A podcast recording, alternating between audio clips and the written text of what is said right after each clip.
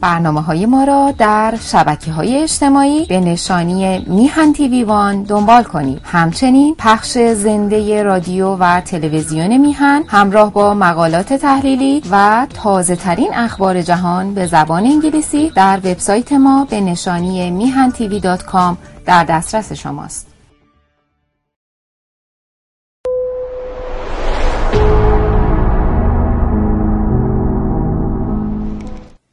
با درودی دوباره خدمت یکا یک شما خوبان و نازنینان. سعید بپانی هستم در این روز چهارشنبه. چهارشنبه 16 ماه آگست است و ارزم به حضور شما 25 مرداد. خوشحال و خورسند از اینکه این برنامه ها مورد توجه شما نازنینان واقع شده است و سپاس بیکران بر اون دست از عزیزانی که با مهر خودشون نسبت بهتر شدن برنامه ها به ما یاری میرسانن. این یاری رسانی فقط مسئله مادی رو عرض نمی کنم اون مسئله که پشتیبانی که انجام میدین ویدیوها رو لایک می‌کنید subscribe می‌کنید یا مطالبی رو بعضا برای ما میفرستید اینا هم به حال جای قدردانی داره. البته که نیازمند کمک های شما همیشه هستم خصوصا الان با این وضعیت هایی که به وجود اومده و مسائل و مشکلات که در پیش است بنابراین اگه می‌تونی تو هر دو زمینه به ما یاری برسونی. ایزه بوده که وقت رو ضایع نکنم. می‌دونم شما پیش از من در انتظار هستید که بریم خدمت آقای مستاقی نازنین. ایزه بده عرض ادب و احترام کنیم سلام کنیم به این بزرگوار رو. سپاسگزار از همه مهر و علا خصوص حضورش در برنامه. آقا سلام می‌کنم به شما. منم سلام عرض می‌کنم خدمت شما جناب بهبهانی همچنین خدمت بینندگان عزیز و شنوندگان محترم. هر جایی که صدای ما رو میشنون یا تصویر ما رو می‌بینن. ممنون از همه مهر از همه کوششات. می‌بینم که واقعا همه جا فعالی و ما نیاز داریم به راستی نیاز داریم به وجود آدمایی مثل شما که در این شرایط بلازده میسته و تلاش می‌کنه که نوری باشد بر تاریکی. واقعا ممنون شما هستیم. ازم به تو فیسبوک شما دیدم این پیامی که نوری برای خانوادهش فرستاده.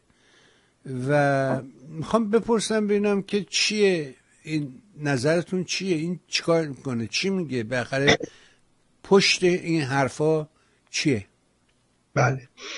ببینید البته من را قبل از اینکه توضیحاتمو بدم لازم این رو بگم که من شخصا خودم هیچ موقع از حقارت کسی از زبونی کسی از استقاسه کسی از التماس کسی خوشحال نمیشم. حتی اگه دشمنم باشه. اساسا خسائل انسانی به من در این رو آموخته خسائل نیک که درصد از نیکان آموختم که نبایستی آدم از درخواست و استخاصه و گریه و زاری و نمی‌دونم التماس کسی زبونی کسی به خاک افتادگی کسی خوشحال بشه. واقعا من نمیشم. و این رو هم که گذاشتم نه از این بابت. ولی از یه بابت دیگه این رو عرض کنم خدمتون. ببینید و این رو من گذاشتم به خاطر وقاحتی که وجود داره. ببینید حمید نوری الان دو ساله که داره دادگاهی میشه. خودش می‌دونه از کلیه امکانات برخوردار بوده. خودش می‌دونه هرگاه ابراز نارضایتی کرد از اینکه بیرون دادگاه شعار می‌دادن که این ادعا می‌کرد. به نمی‌دونم اعتقاد من توهین میشه و این باعث ناراحتی من میشه. قاضی دادگاه دادگاه رو متوقف می‌کرد و بعد از پلیس می‌خواستن که بره تظاهر کنندگار رو خاموش کنه که صداشون یه موقع تو دادگاه نرسه که یه موقع حمید نوری ناراحت نشه. از چنین حقوقی برخوردار بوده. می‌دونه خود حمید نوری می‌دونه که پنج شیش تا, شیش تا وکیل عوض کرده.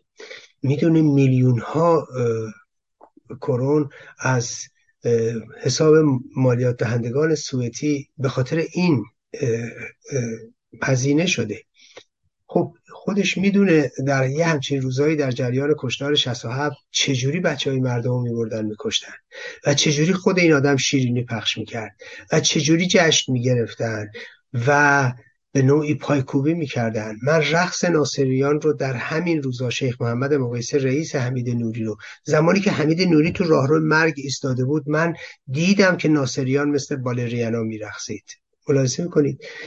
خب او داره می‌بینه تفاوت دوتا سیستم رو می‌بینه تفاوت دوتا آین دادرسی رو می‌بینه تفاوت دو نوع محاکمه رو می‌بینه می‌بینه از چه حقوقی برخورداره و می‌بینید با وقاحت میاد از شکنجه میگه. با وقاحت میاد و اینکه او رو تحت شدیدترین شکنجه ها قرار دادن. او شکنجه رو دیده. اگه ندیده بود باز حرفی نبود.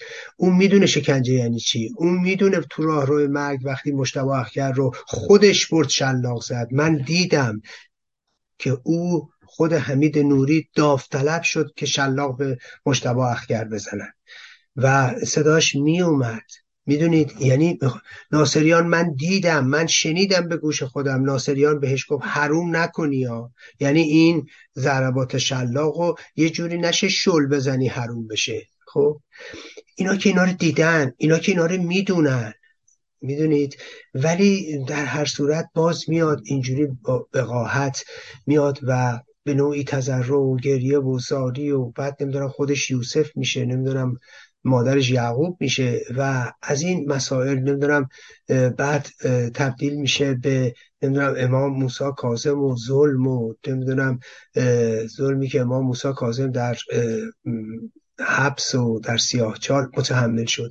خب شما نگاه کنید یه جنایتکار کسی که متهم به جنایت علیه بشریت جنایت جنگی خودش می‌دونه این کارا رو کرده خودش می‌دونه این قتل رو کرده. خب می‌دونید در نگاه اینا همونجور که قبلا هم بارها گفتم امام حسین یکی مثل خود اینا. نمی‌دونم موسی کاظم یکی مثل خود اینا یعنی در واقع جای شمرو امام حسین عوض شده. اون چه که راجع به شمرو گفتن خود ایناست. حالا اینکه بلاز تاریخی چه چیزی بوده اون بحث من الان نیست. شما اگر ملاحظه کنید من توی خاطرات زندانم توضیح میدم. درست در بحبوه کشتار 67 که ماه, ماه محرم آغاز شده. اینا که از قتل عام عزیزان ما میان چجوری سینه زنی می‌کنن؟ چجوری شام غریبان را میندازن؟ در حالی که ما غریب بودیم در حالی که شام غریبان ما بود در حالی که ما به دوستان ما همه به جوخهای اعدام سپرده شده بودند در حالی که ما اسرا بودیم. ما اسرایی بودیم که مثلا در بارگاه یزید بودیم. ولی جای همه چی رو عوض می‌کردن. هم میکشتن هم شام غریبون داشتن. هم میکشتن هم اسیر می‌کردن بعد هم جای نمی‌دونم اسرا خودشون قرار می‌گرفتن.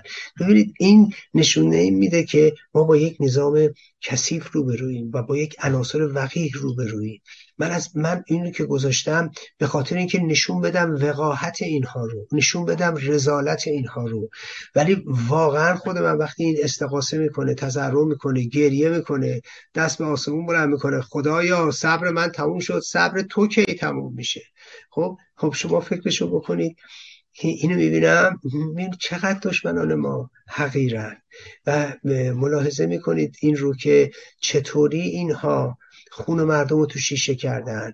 چجوری یک دهه جنایت خود حمید نوری درش مشارکت داشته. می‌دونه از نزدیک دیده. ملاحظه می‌کنید؟ خب ما هنوز بسیاری از خانواده ها رو داریم که نمی‌دونن عزیزانشون کجا خاکن. هنوز چشم انتظار عزیزانشونن. همین حمید نوری توش دست داشته. حمید نوری به خوبی واقفه.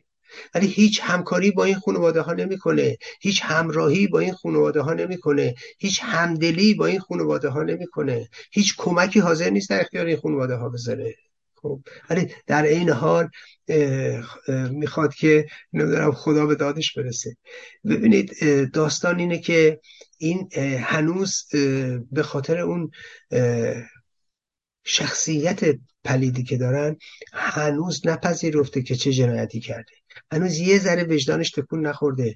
اشک ما اشک همسرا رو دیده اشک خواهرا رو دیده.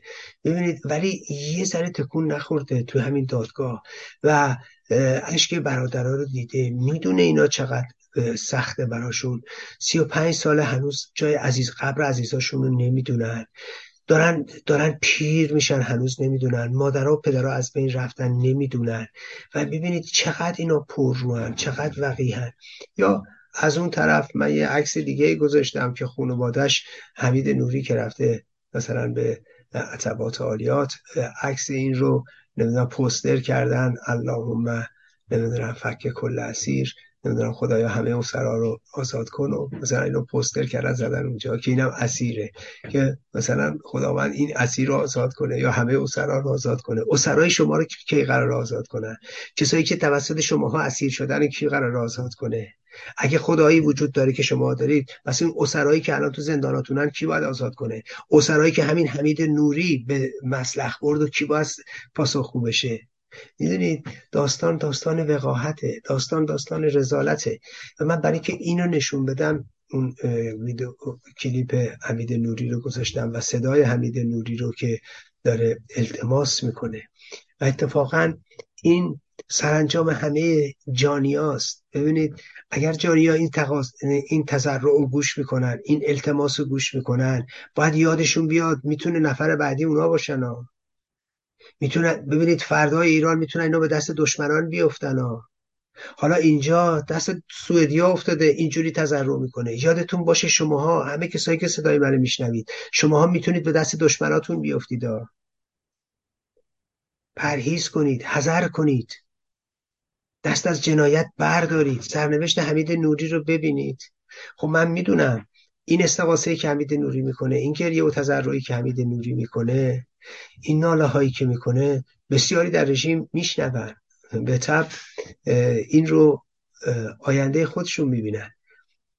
اونا, اونا فکر نمی‌کنن باید به سمت ملت بیان. فکر نمی‌کنن باید جبران مافات کنن. چه بسا خیلی هاشون بخوام برن بیشتر جنایت کنن که مبادا به این وضعیت دچار نشن. ولی این یعنی شما دارید بار خودتون رو سنگین تر می‌کنید. این اشتباه این اشتباه محاسباتیه. حمید نوری هم از این اشتباهات محاسباتی می‌کرد. حمید نوری فکر می‌کرد هفت سال اومده اروپا رفته پس این دفعه هم همونه دیگه. حمید نوری مقاله منو خونده بود. دوستان عزیز حمید نوری ده ماه قبل از اینکه دستگیر بشه مقاله منو می‌خونه. ولی درس عبرت نمی‌گیره. چرا نمی‌گیره؟ ببینید حمید نوری در ماه ژانویه از طریق دختر خوندهش و دادگاهی که در صورت جریان داشته برای هزانتی که بر سر اون بین دختر خونده حمید نوری سمیه علی بیگی و هرش صادق ایوبی یه در واقع یه درگیری بین اینا بر سر هزانت یه بچه بوده. و در اونجا این هرش صادق ایوبی تو دادگاه برای اینکه بتونه یا روشنگری کنه یا بگه مثلا این بچه مثلا در خانواده بزرگ بشه که مثلا دست داشتن در جنایت و اینها هیچی هم نمی‌دونسته. فقط اونجا میگه آقا این, پدر این پدرخوندهش قاضیه نمی‌دونم یکی از قضات فلان اینا. خب به طب که دستگاه قضایی که نمیاد به این همچین صحبتی وقعی بذاره یا به قول خودمون تره خورد بکنه. تازه طرف بفکره بگه اه پس خوب آدم حسابی هم قاضیه. یا و, و چون اونا که شناختی ندارن از دستگاه سیستم که. خب اینو میگه میگه ببین حواست باشه این رفته تو دادگاه همچین چیزی گفته ها. حمید نوری بلا فاصله میره اسمشو سرچ می‌کنه. حمید نوری سلش حمید عباسی. اینا سرچ می‌کنه بلافاصله یه مقاله من میاد. مقاله من که خیلی سال پیش نوشته بودم بخشی از کتاب من بوده. مقاله من میاد. مقاله رو می‌خونه حیرت می‌کنه میترسه. چون رو تلفن میخونده رو تلفن هوشمند میخونده. تلفن هوشمند وقتی که میاد پایین همینجور که میخونده دستش رو ایمیل من می‌خوره. ایمیل من باز میشه. یه دونه ایمیل بلا فاصله سعی میبنده ایمیلو و به شکل درفت توی تلفنش باقی میمونه.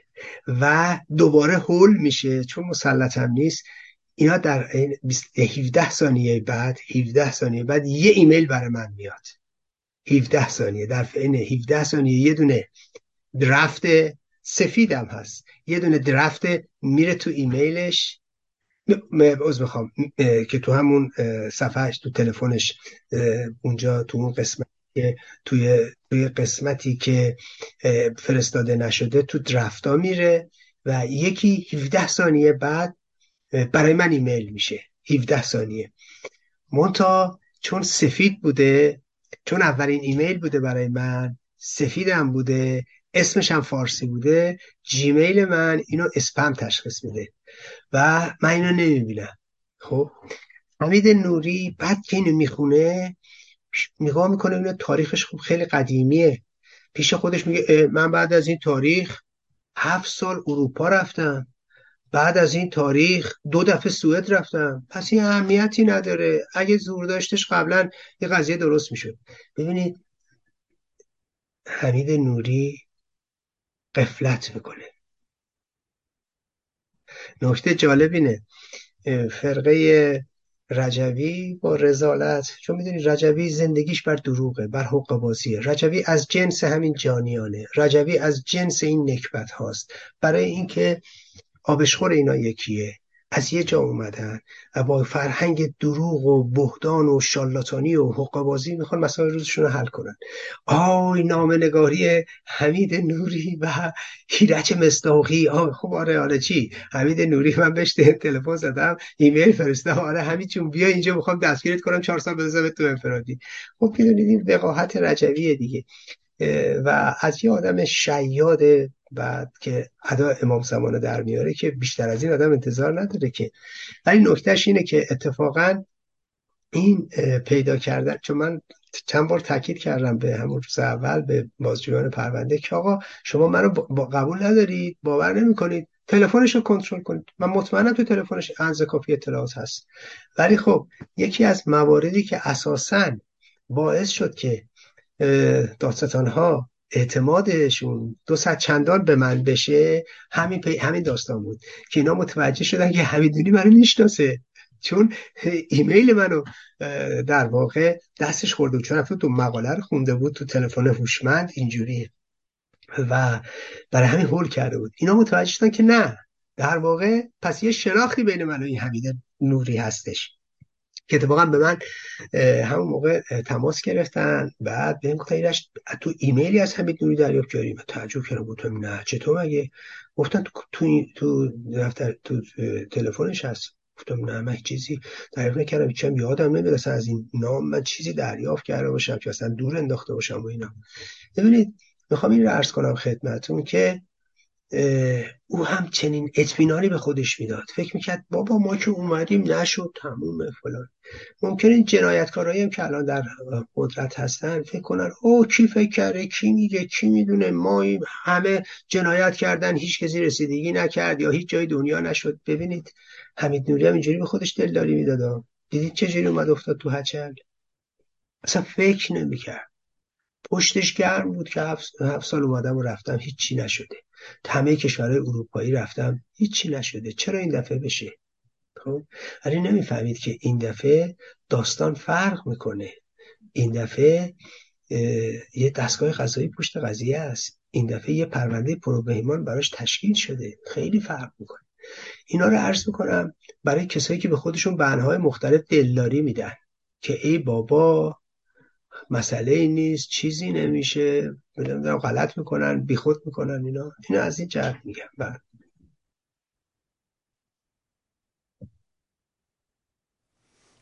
خیلی ممنون از شما. نکات بسیار بسیار خوب و دقیقی بود. و ولی همیشه گفتی خود شما تکرار کردی این جمله که اون میگه که این در مورد من که نیستش که. من زرنگم من در میرم. ولی واقعیت داستان شکل دیگه ای رو داره. اما این داستان کلاب هاوس آقا من اصلا خیلی این داستان کلاب هاوس زجرآوره. یعنی من یه پاتوق یه دام جمهوری اسلامی به نظر من. در که کلاب هاوس یه امر خیلی خوبه ازش بشه استفاده خوب کرد فلا اینا. ولی متاسفانه پایگاه اونا شده. و دائما در حال فریبن و اینا اهریمنن اهریمن. راجب کشتار 67 این بار کلاب هاست ولی همچنان از شما و کسان دیگری که دستندکار همین دادگاه این ملعون حمید نوری بودن دعوت نکردم. دوباره می‌پرسیم چرا؟ ببینید آقای بربانی کلاب هاوس فی نفسه چیز بدی نیست. درست مثل برنامه تلویزیون و یوتیوب میمونه. اصلا هم ربطی به رژیم نداره. یعنی نیستش که مال رژیم یا کلاب هاوس هایی که برگزار ما می‌تونیم ما خود یک یک سال دادگاه حمید نوری رو کلاب هاوس برگزار می‌شد. دقیقا. و بچه های زحمت زیادی در ارتباط با کلاب هاوس کشیدن. و نه فقط و اتفاقا از یک کانال هم نه چندین کانال همین کلاب هاوس بودن. ببینید داستان کلاب هاوس مثل خیابون میمونه که هرکی می‌تونه ازش رد یه پلتفرمیه. این پلتفرم هر کی می‌تونه استفاده بکنه چه رژیم چه دیگران. و این کلاب هاوسی هم که برگزار شده که حالا شما گفتین راجع به 67 این ربطی به رژیم نداره. یعنی برنامه و توطعه رژیم نیستش. اتفاقا کسانی است که مدعی نوعی دادخواهی هم. خب یعنی ما باید اول اینو تفکیک کنیم که ملت فکر نکنن یه کلاب هاوسیه بعد یه رژیمیه بعد یه توطعه می‌کنه بعد با این توطعهش مثلا اومده نه اینجوری نیست اتفاقا. و نکتهش هم اینه که باید به این مسئله توجه کرد. و برای اینکه ما نباید رژیم رو خیلی قدرتمند جلوه بدیم خیلی توانمند فکر کنیم هست و از طرف دیگه نبایستی فریب ترفنداشو بخوریم. این کلاب هاوس رو بیشتر ادهی در خارج از کشور حالا من نمی‌دونم بودجه گرفتن و بر اساس این بودجه ها میان یه طرحی رو اجرا می‌کنن. یه موقع مد میشه دیگه. دادخواهی الان مد شده. هر کسی میاد و فکر کنم و بعضی هم از این پول می‌سازن. اینم بهتون بگم. از همین موضوعات پول می‌سازن. و یه کلاب هاوس هم یه کلاب هاوسیه که خب پیشتر مثلا اومدن اتفاقا در رابطه با همین کلاب هاوس بگم. اولش خب با منم تماس گرفتن یه خانومی تماس گرفتن خانوم الهام شیرالی. اول بر من پیام گذاشتن کلی یک در واقع با یه فرهنگ بیشتر. فرهنگی که لااقل برای ما ناآشناست کلی ابراز ارادت و عذرخواهی و مصده اوقات و فلان و بیسار و اجزه بدید و تماس بگیریم فلان اینا. فرهنگی که اساسا من باهاش بیگانم ولی بماند. در هر صورت. حالا صحبت کردیم تماس گرفتن. به من که شما هم آیا میایید در این کلاب هاوس شرکت کنید؟ گفتم که باشه. گفتش که کسایی هم که درش شرکت می‌کنن اینهان و خیلی هم تاکید کرد. آقای علیرضا رجایی هستن آقای حسین قاضیان هستن که ظاهرا این پشت ماجرا آقای حسین قاضیان بودن. نامش ایشون هم که از اون اصلاح طلباس به قول من.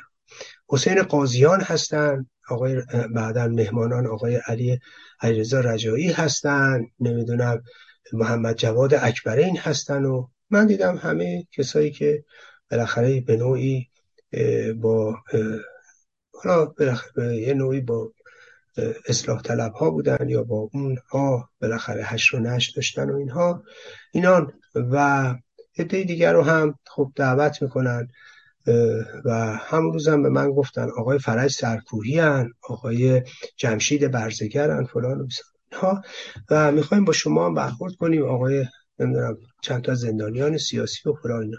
آیا شما چون من خب اینا رو می‌دونم دیگه. گفتم آیا شما پیشنهاد داری که سوال گفتم ولی من مشکلی با کسی ندارم. راجع به کشتار 67 من هیچ مشکلی ندارم. بالاخره هر کی حرف خودشو می‌زنه ما میام حرف خودمون می‌زنیم. من مشکلی ندارم. و برای برنامه گفت بله ما سه تا برنامه می‌خوام اجرا کنیم. گفتم ولی من مشکلی ندارم. من فقط سفری در پیش دارم. و همچنین یه عملی در پیش دارم. اگر به اونا نخوره بله با کمال میل من مشکل به چقدر شما خوبید که ما با افراد صحبت کنیم محدودیت داریم محضوریت داریم. یکی با این نمی‌خواد یکی با اون نمی‌خواد. بودن خانم بعد با هیچ کسی مشکلی ندارم اینا رو می‌بینی. این خانوم ولی خب من بیشتر اینا از این خانوم جلسه یا هستن. و رفت و دیگه پشت سرش نگارش بعد رفته بود به دروغ و به نظر من که با شیوه دروغ و حقوق بازی و اینها که بله فلانی گفته من نمی‌تونم شرکت کنم. با کمال و واقعا آدم می‌دونه نمی‌دونم این نوع دروغگویی و پشت هم اندازی ها و این واقعا آدم حیرت می‌کنه از این درصد از خب چه دادخواهی شما چه دادخواهی می‌تونه باشی؟ چه حقیقت گویی می‌تونه باشی آخه؟ که از شروعت با حق بازی آخه میشه هم چیزی آخه؟ آدم دادخواه باشه. جایی که اصلا نیاز نیست دروغ بگی. جایی نیست که نیازی نیست که پشت هم اندازی کنی که آخه. بعد ایشون رفته بود در جایی مطرح کرده که که بله آقای فرج سرکویی مخالفت کردن با حضور ایرج مستاقی اول از اون که حالا من نمی‌دونم آقای فرج سرکویی بعید می‌دونم. در هر صورت حالا اینجا میگم که خودشون هم متوجه باشن. ولی من حالا برفرض اول از اون که من میگم بعید می‌دونم آقای فرج سرکویی چنین حرفی رو زده باشه. ولی برفرض فکر کنیم که ایشون این حرف رو زدن برفرض من راجع به کشتار 67 بیشتر کار کردم. من راجع به موضوع کار کردم. یا جناب سرگویی البته من می‌دونم که چنین چیزی واقعیت نداره. یا حدس می‌زنم. حالا فکر کنیم که واقعیت داره. من دو سمت ماجرا رو میگم دیگه. من می‌خوام ببینم. در واقع این ببینید که خب منطقی نیست اصلا که. ببینید و فکر کنید موضوع کلاب هاوس کشتار 67 و بعد دادگاه این حمید نوری هم خب بالاخره ما یه دستاوردی داشتیم دیگه. این حضرات هم می‌خوام یه راجع به کشتار 67 صحبت کنن. قالب کسایی که بودن صحبت کردن اساسا که نه تو دادگاه شرکت داشتن نه تو فرایندی که در اون دوران حالا زندان نه زندان جریان داشته یا موثر گذروندیم حضوری داشتن. و نکته جالبش اینه که کسایی که درگیر دادگاه حمید نوری بودن همه اینا رو خط زدن. و بعد یه دوست عزیزم رحمان علی کرمی رو دعوت کرده بودن. چون تا حدودی براشون ناشنا بوده. بار دوم که متوجه داستان شدن رحمان علی کرمی رو هم حذف کردن. خب آخه من می‌خوام بگم آخه رحمان علی کرمی سوابقش رو بگم نگاه کنید به همه به همه اینا میارزه. فکر کنید 17 سالش بوده دستگیر شده سه سال زندانی گرفته. بعد مسائلش تو زندان دوباره لو رفته به ده سال زندان محکوم شده. مسائل و مسائل بسیاری رو پشت سر گذاشته. و تو شما فکر کنید آخه. یه آدمایی بعد شما آخه وقتی میایید توی حزب یه همچین کسایی رو بعد آخه چجوری شما اعتماد میشه کک شما داد خواهید چجوری میشه شما بعد آخه این دادخواهی خب من که اصلا نیازی ندارم به اینا که. شما فکرشو کنید من همین هفته گذشته یک کتاب راجع به کشتار 67 مستند کردن کشتار 67 به زبان انگلیسی به نام شر الهی در ایران منتشر کردم. بعد فکر کنید آخه من مثلا دنبال اینم که مشروعیت بگیرم از نمی‌دونم آقای حسین قاضیان که تا دیروز خود اینا همراه جانیان بودن. راستش اگه واقعا باشه اینا رو از قبل ما ممکنه مشروعیت خودشون بگیرن یا آبرو بر خودشون کسب کنن. برای من که مهم نیست. میام آقا هر کی فکر می‌کنه اشتباه کرده هر کی فکر می‌کنه نمی‌دونم فلانه بسم الله بیا ببینیم چی در چنته دارید. یا بقیه اونایی که اونجا هستن همه اونایی که در اونجا شرکت می‌کنن همه شرکت کنندگان در اونجا همه اونایی که دعوت شدن بر اونجا و رفتن از خودشون سوال نمی‌کنن. بار اول رفتی بار دوم سوال نمی‌کنی که چرا فلانیا نیستن؟ آیا ازشون دعوت کردید و گفتن نمیای؟ یا اگر نبودن و نیستن برای چی نیستن؟ چجوری خودتون رو دادخواه می‌دونید؟ میگم ببینید یه کلاب هاست اصلا ارزشی نداره که. مگه چند نفر گوش می‌کنن؟ مثلا من برم تو این کلاب هاست مثلا ممکنه چه حرفی بزنم که تو جای دیگه نزدم یا تو جای دیگه امکانشو ندارم. خب آخه ببینید این کلاب هاست برای در واقع این رو عرض می‌کنم. این که به من چیزی نمیده که. اما خب این فرهنگ رو بهتون بگم که این فرهنگ تا کجای فرهنگ فاسدیه؟ حتی تحت عنوان دادخواهی. حتی تحت عنوان چی؟ مثلا روشنگری راجع به کشتار 67 این فاسده. خب وقتی که افرادی که میرن شرکت می‌کنن راجب این موضوع نه پرسش می‌کنن نه بعدا انتقاد می‌کنن نه برخورد می‌کنن. خب خود اونا بخشی از این پروژه هستن. بذارید من یه نمونه دیگر خدمتتون بگم. سایت زمانه سایت رادیو زمانه. آقای نیکفر محمد نیکفر ایشون استعفا دادن از رادیو زمانه. خب محمد نیکفر از حق نگذریم. در ارتباط با موضوع دادخواهی حساس بود. و این رو هم اضافه کنم خود رادیو زمانه در دوران حضور ایشون در دادگاه حمید نوری نقش بسیار فعال و مثبتی داشت. خب. همین آقایون رضا حاج حسینی بودن و که تو اونجا می اومدن و فرزاد سیفی کاران بودن. می اومدن خیلی هم زحمت کشیدن نقش مثبتی هم داشتن. خود آقای نیکبرم بارها هم از من می‌خواستن مطالب راجع به روشنگری راجع به تاریخ جنایت راجع به سوابق جنایتکاران بنویسم و همیشه هم در سایت زمانه منتشر می‌کردم. بلافاصله بعد از استعفایشون می‌بینید. اولین کسی رو که حذف می‌کنن همین آقای رضا حاج که این پروژه داد زندان گوهردش رو ایشون اداره می‌کنه و بعضی از تماساش هم آقای فرزاد سیفی کاران می‌گرفتن. اولین کسی که حذف می‌کنن منم. و حمید اشتریه. و در واقع همونایی که در ارتباط با پرونده حمید نوری فعالن نکته جالب توجه اینه ایشون در ارتباط با زندان گوهردشت دارن تحقیق می‌کنن. بسته شدن زندان گوهردشت. خب شما فکر کنید. من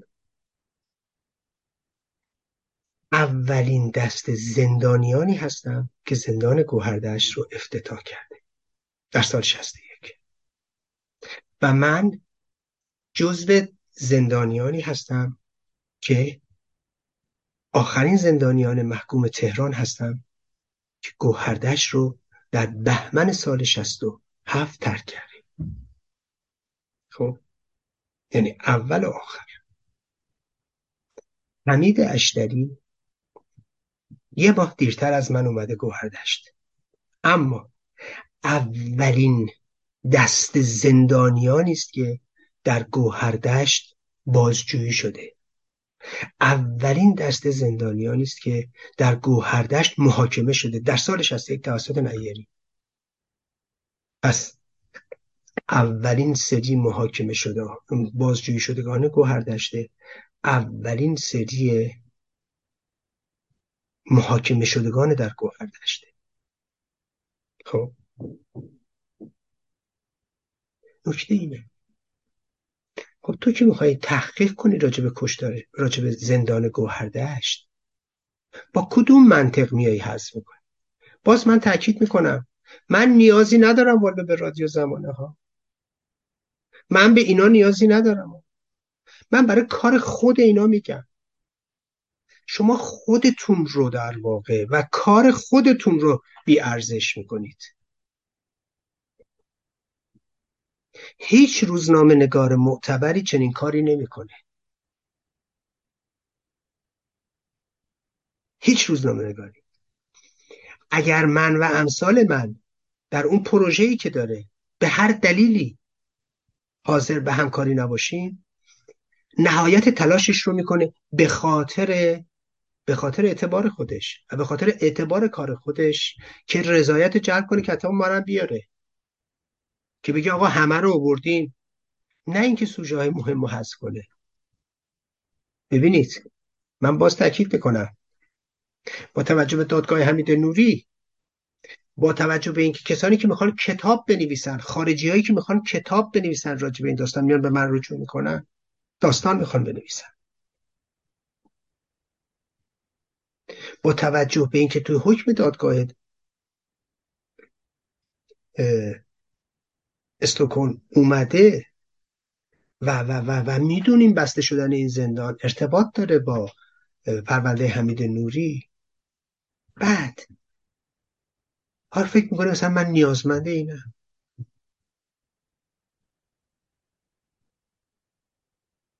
خب شماها رو بی اعتبارتون می‌کنه. مثلا فکر می‌کنی مسئول یه جایی شدی توی مثلا یا پروژه شدی در ارتباط با یک رسانه مثلا فکر کنی خیلی قدرته؟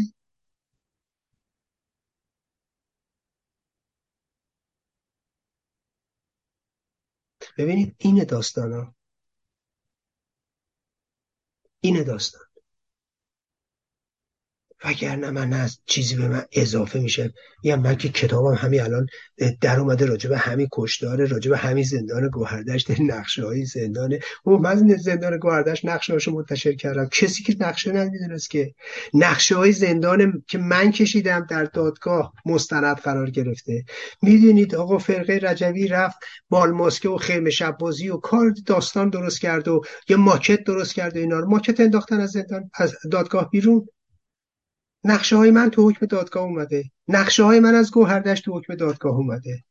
استنادشون به نقشه های منه.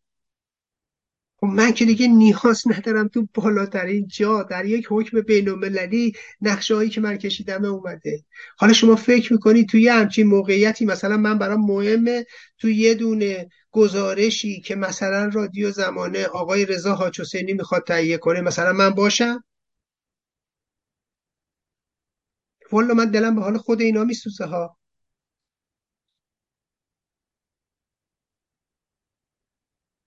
دلم به حال کوتهندیشی اینا میسوزه ها. نه به خودم. چون مثلا نیازی ندارم. با کتاب انگلیسی الان اومده بیرون. ماه دیگه هم کتاب دیگه هم راجع به قتل کشیش های مسیحی میاد بیرون. من به جای اینکه بخوام برم چه می‌دونم توی کلاب هاوس نمی‌دونم چی چی و رادیو زمانه و گزارش و اینا با من کار جدی ارائه میدم من هر چی اینا این حرکت های بچگانه و کودکانه و اینا رو انجام بدم من بیشتر کار ارائه میدم. تو دنیام کاره که میمونه. شما فکر کلاب هاست میمونه؟ نه بالا کتاب من میمونه. ولی کلاب هاست نمیمونه. کما که خود این آدم هم نمیمونن. یا مثلا فکر کنید این مثلا گزارش که راجع به زندان گوهردشت تهیه کردن مثلا خیلی مهمه. بابا اسم من و زندان گوهردشت و نقشه من تو حکم دادگاه سوئد اومده حکم دادگاه بین‌المللی تاریخی. اینه که بله چرا نمی‌کنن؟ والا نمی‌دونم از خودشون برید بپرسید. شوکی بره بگه از آقای رضا حاج حسینی مثلا یا آقا تو که رفتی راجع به زندان گوهردشت یک مثلا توصیه یک پرونده ای درست کنی چرا مثلا با حمید اشتری تماس نگرفتی؟ چرا مثلا با ایرج مستاقی نگرفتی؟ خب اون باید جواب بده. من که نباید جواب اون جای اون مثلا جواب بدم که. چه می‌دونم انگیزش چیه؟ یا چه می‌دونم به اون کلاب هاوسی ها خودشون دارن که شما چه جوریه؟ و در واقع چه باندیه چی کار میخوایی بکنی؟ اینه. و, و به نظر من بیشتر افشای چهره خود ایناست و که مسئلهشون دادخواهی نیست واقعا. ممنون از شما. بله. ارزم به حضورت که بگذاریم از این ماجرای اصفوار کلاب هاوس. اما یه خبر بود که خیلی واکنش های عجیب و غریب داره. حمله به شاچراغه و عده زیادی هم میگن کار خود رژیمه. یکی هم نوشته بود که محاسبه کردن که چلوم این شهدای همین حرم شاچراغ مصادف میشه با روز مرگ محسا در نتیجه حکومت میاد اون رو برای این یکی سوار می‌کنه. خواستم نگاه شما رو به این قضیه ببینم چیست. بله ببینید ساده اندیشانه ترین ساده اندیشانه ترین حرفی که می‌زد میشه زد همینه که رژیم قشنگ اومده حساب کرده عد روز چهلمش بیفته اونجا. دوست عزیز شب هفتشون می‌کرد که شب هفتش بیفته اونجا که نزدیکتر هم باشه. چرا چهلم شب هفتش بیفته اونجا؟ خب این این نوع از در واقع اظهار نظرها که به نظرم جایی نداره. اینا تو فضای مجازی زیر این پستای چه می‌دونم توی فیسبوک و اینستاگرام و یوتیوب و اینا. از این حرفای به نظر من خیلی خیلی سست و بی ربط زیاد زده میشه. ملاحظه می‌کنید. و اتفاقا یه مطلبی آقای حسین باستانی داشت یه موقعی این رو اومده بود راجبش یه تحقیقی کرده بود انتشار داده بود. مطلب بسیار بسیار جالبیه. همین کنکاشیه در همین اظهار نظرهایی که توی این فضا پست های فیسبوکی و نمی‌دونم توی فضای مجازی می‌ذارن. آدم و چقدر به نظر من بی ربطه بنابراین خب دوست عزیز اگر رژیمی بخواد برای چهلومی کارو بکنه برای هفتم می‌کنه. می‌دونید؟ که خیلی نزدیک تره و هفتم خیلی مهمتر از چهلومه. اینه که نه من اینجوری نمی‌بینم. ما همین جوری که هر چی رو بگیم کار خود رژیمه هر اتفاقی افتاد کار رژیمه. خب این اصلا لوس می‌کنه. ملاحظه می‌کنید؟ من یه موضوع خدمتتون بگم. ما بایستی راست بیاییم این مسئله رو در واقع بهش توجه کنیم. از دو بود. اول بیایم میگیم اگه کار خود رژیمه پس چه هدفی داره؟ بعد اگه کار رژیم نیست پس چیه؟ ببینید بده من از اول اینو بهتون بگم. بیایم فکر کنیم که کار رژیم نیست خب مثلا همین داعش انجام میده یا مخالفین رژیم انجام میدن. چه پیامی داره؟ ببینید در نظامی که دو بار در عرض ده ماه حمله میشه به شاهچراغ این نشون دهنده وجود حفره های عجیب و غریب امنیتی است. این یک. دو. ببینید مسئله که خیلی مهمه باید بهش توجه کنیم اینه که تا حالا داعش یا القاعده هدف اصلیشون رو برای انجام عملیات با تلفات بالا روی ایران نگذاشتن.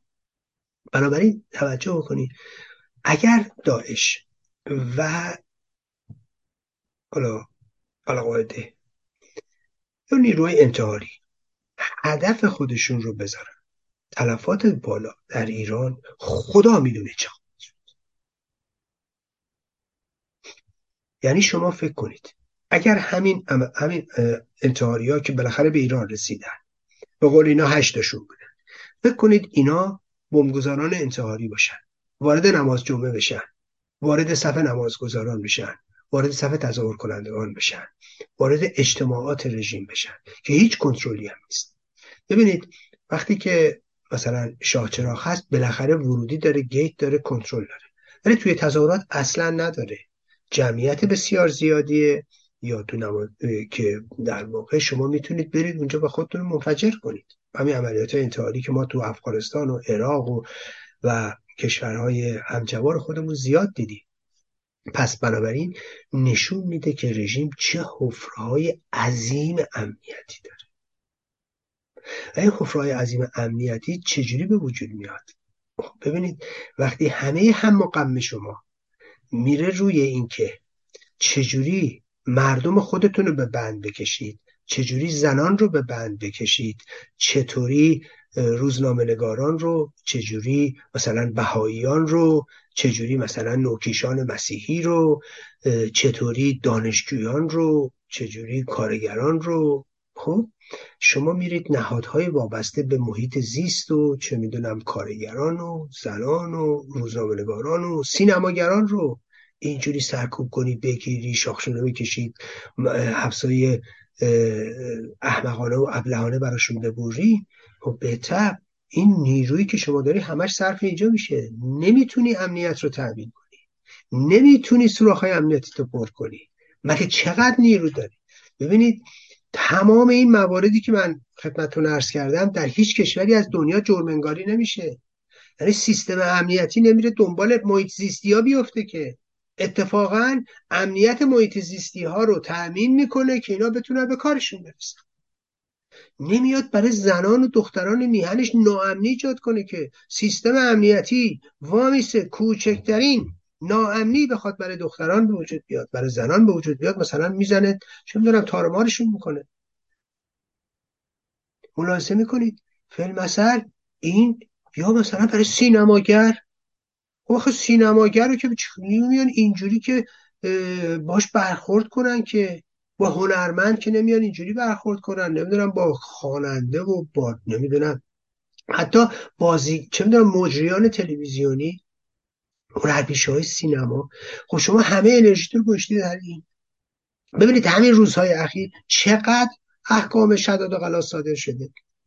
بنابراین این حفرهای امنیتی راحت وجود داره. هی این حفرها بزرگتر و بزرگتر میشه راحت می‌تونه ازش بیان و می‌تونن تهدیدات جدی ایجاد کنن. و از اون طرف وقتی که در طول این همه سال ادعا می‌کردن که ما نمی‌دونم داعش از مرزها رد کردیم می‌بینیم نه آقا اتفاقا هر موقع بخوان می‌تونن بیان اتوبانه یک. پس این دروغ بود. این همه سرمایه این همه امکان این همه جون این همه بدبختی که بر ملت به وجود آوردین. وقتی که امنیت هم نتونستی تامین کنی که. داعش هم نتونستی هم مرزا دور کنید که. و می‌بینید تو ایران حضور داره. و قبل از این هم ما دیده بودیم. تو عملیات های مختلفی که تو مجلس شورای اسلامی شد یا توی اهواز شد ما دیده بودیم این عملیات هایی که صورت می‌گرفت.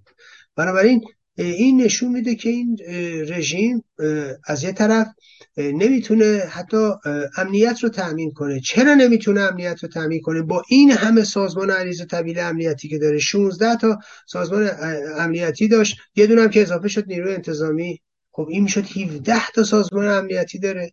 ای بابا بعد این وضعیتش یارو میان جولون میدن و میرن و میان. این این یه بخش قضیه است که پس نشون میده چقدر این رژیم ضعیفه. علا رقم ادعاهایی که می‌کنه. و چقدر و آسیب پذیره و امنیت چقدر در ایران پاش زیر پاش شله. که به این ترتیب عمل میشه به سادگی. شما اگر ملاحظه کنید کسانی که عملیات کردن چه اون دفعه چه این دفعه ببینید اینا مطلقا حرفه‌ای نیستن. با ساده ترین شیوه ها وارد میشن و ملاحظه می‌کنید که به سادگی از پای در میان ببینید این نیروهای نه آموزش دیده و با وسایل ابتدایی چجوری می‌تونن ناامنی ایجاد کنن؟ حالا فکر کنید اگر این یه خورده با فکر و اندیشه و چه می‌دونم سازماندهی بهتر و بیشتر برخوردار باشه چه ها می‌تونه بکنه؟ و این واقعا سوراخهای رژیم رو نشون میده. دیگه اینا موساد نیست اسرائیل نیست که مثلا یکی از پیچیده ترین سیستم های اطلاعاتی دنیا رو داره. اونا نیستن. نگاه کنید. بی تجربه ترین کار ناآزموده ترین آدما میان و با ابتدایی ترین اشکال هم میان. پیش پیشی دیگه خاصی هم درش نیست و این سیستم عاجزه از برخورده باش به خاطر حفره های عجیب و غریبی که داره و یه مورد دیگه هم میگن که ممکنه ممکنه رژیم به نوعی در این سازمان ها نفوذ داشته باشه در یه جاهایش نفوذ داشته باشه و در واقع با تحریکاتی که می‌کنه می‌تونه اهدافی رو برای اینا مشخص بکنه که اینها اون اهداف مشخص رو عملیاتی کنن یعنی انجام بدن ملاحظه می‌کنید که حالا حمله به شاهچراغ باشه و این یه تئوریه که مطرح میشه. ملاحظه می‌کنید؟ یعنی سپاه قدس در یک سری نیروها نفوذ داره و اون نفوذی های اینها به نوعی افرادی رو قربانی می‌کنن و اینها رو در یک عملیات های مثل شاهچراغ درگیر می‌کنن برای اینکه رژیم در پس اون بتونه سرکوب بکنه و بتونه امیال خودش رو پیش ببره. این هم یه تئوری دیگه ایه که مطرحه. که در واقع همون تئوری است که شما هم روش دست گذاشتید و اینکه ادعی میگن کار خودشونه. یعنی کار خودشونه یعنی به این ترتیب کار خودشونه. خب من عرض کردم خدمتون برای اینکه هر کدوم از این تئوری ها رو بخوایم بپذیریم یا روش تاکید کنیم نیاز هست به مدرک و دلیل و سند و شواهد لازم که راستش من ندارم. و به همین دلیل خیلی نمی‌تونم با اطمینان عرض کنم خدمتتون. خب یه موقعی وسط جنبش محسا بود یه سوالی مطرح می‌کرده می‌گفتم خب آقا این عملیات به نفع کیه؟ خب اون موقع از من اگه سوال می‌کردید می‌گفتم عملیات دقیقا به نفع رژیمه. دقیقا به نفع رژیم. و توی زمان خاص توی جای خاصی مطرح عمل انجام شده. این به نفع رژیم. پس می‌تونه کار رژیم هم باشه.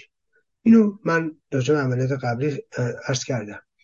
ولی وقتی تکرار میشه و تو این شرایط تکرار میشه یه خورده عرض می‌کنم پای من رو اینکه کار خود رژیمه یه کمی شل میشه. چرا؟ چون ببینید دوستان ما شواهد نداریم دلیل نداریم. منم نمی‌تونم با اطمینان صحبت کنم. بر اساس شواهد و مستنداتی که به دست میاریم این احتمال رو می‌تونم بالا ببرم می‌تونم پایین بیارم. ولی در هر صورت هر کدوم از اینا باشه. اگر رژیم خودش کرده باشه که فکر کنید یه رژیم جنایتکاری که میاد دست می‌زنه به یه همچین اعمالی برای کشتار مردم برای اینکه بتونه جلوی جنبش رو بگیره یا بتونه توجیه بکنه سرکوب رو. خب آیا رژیم برای اولین بارش نه رژیم قبلا این کار کرده در انفجار حرم امام رضا در ظهر آشورا یعنی در به زعم خودشون در مقدسترین زمان در حریم امن اینا که باز چیزایی که خودشون میگن. حریم امن امام رضا خب در ظهر آشورا اون جنایت رو مرتکب شدن. هیچ یک از کسانی که تو اون جنایت دست داشتن هم علا رقم اعتراف خود مقامات رژیم مجازات نشدن.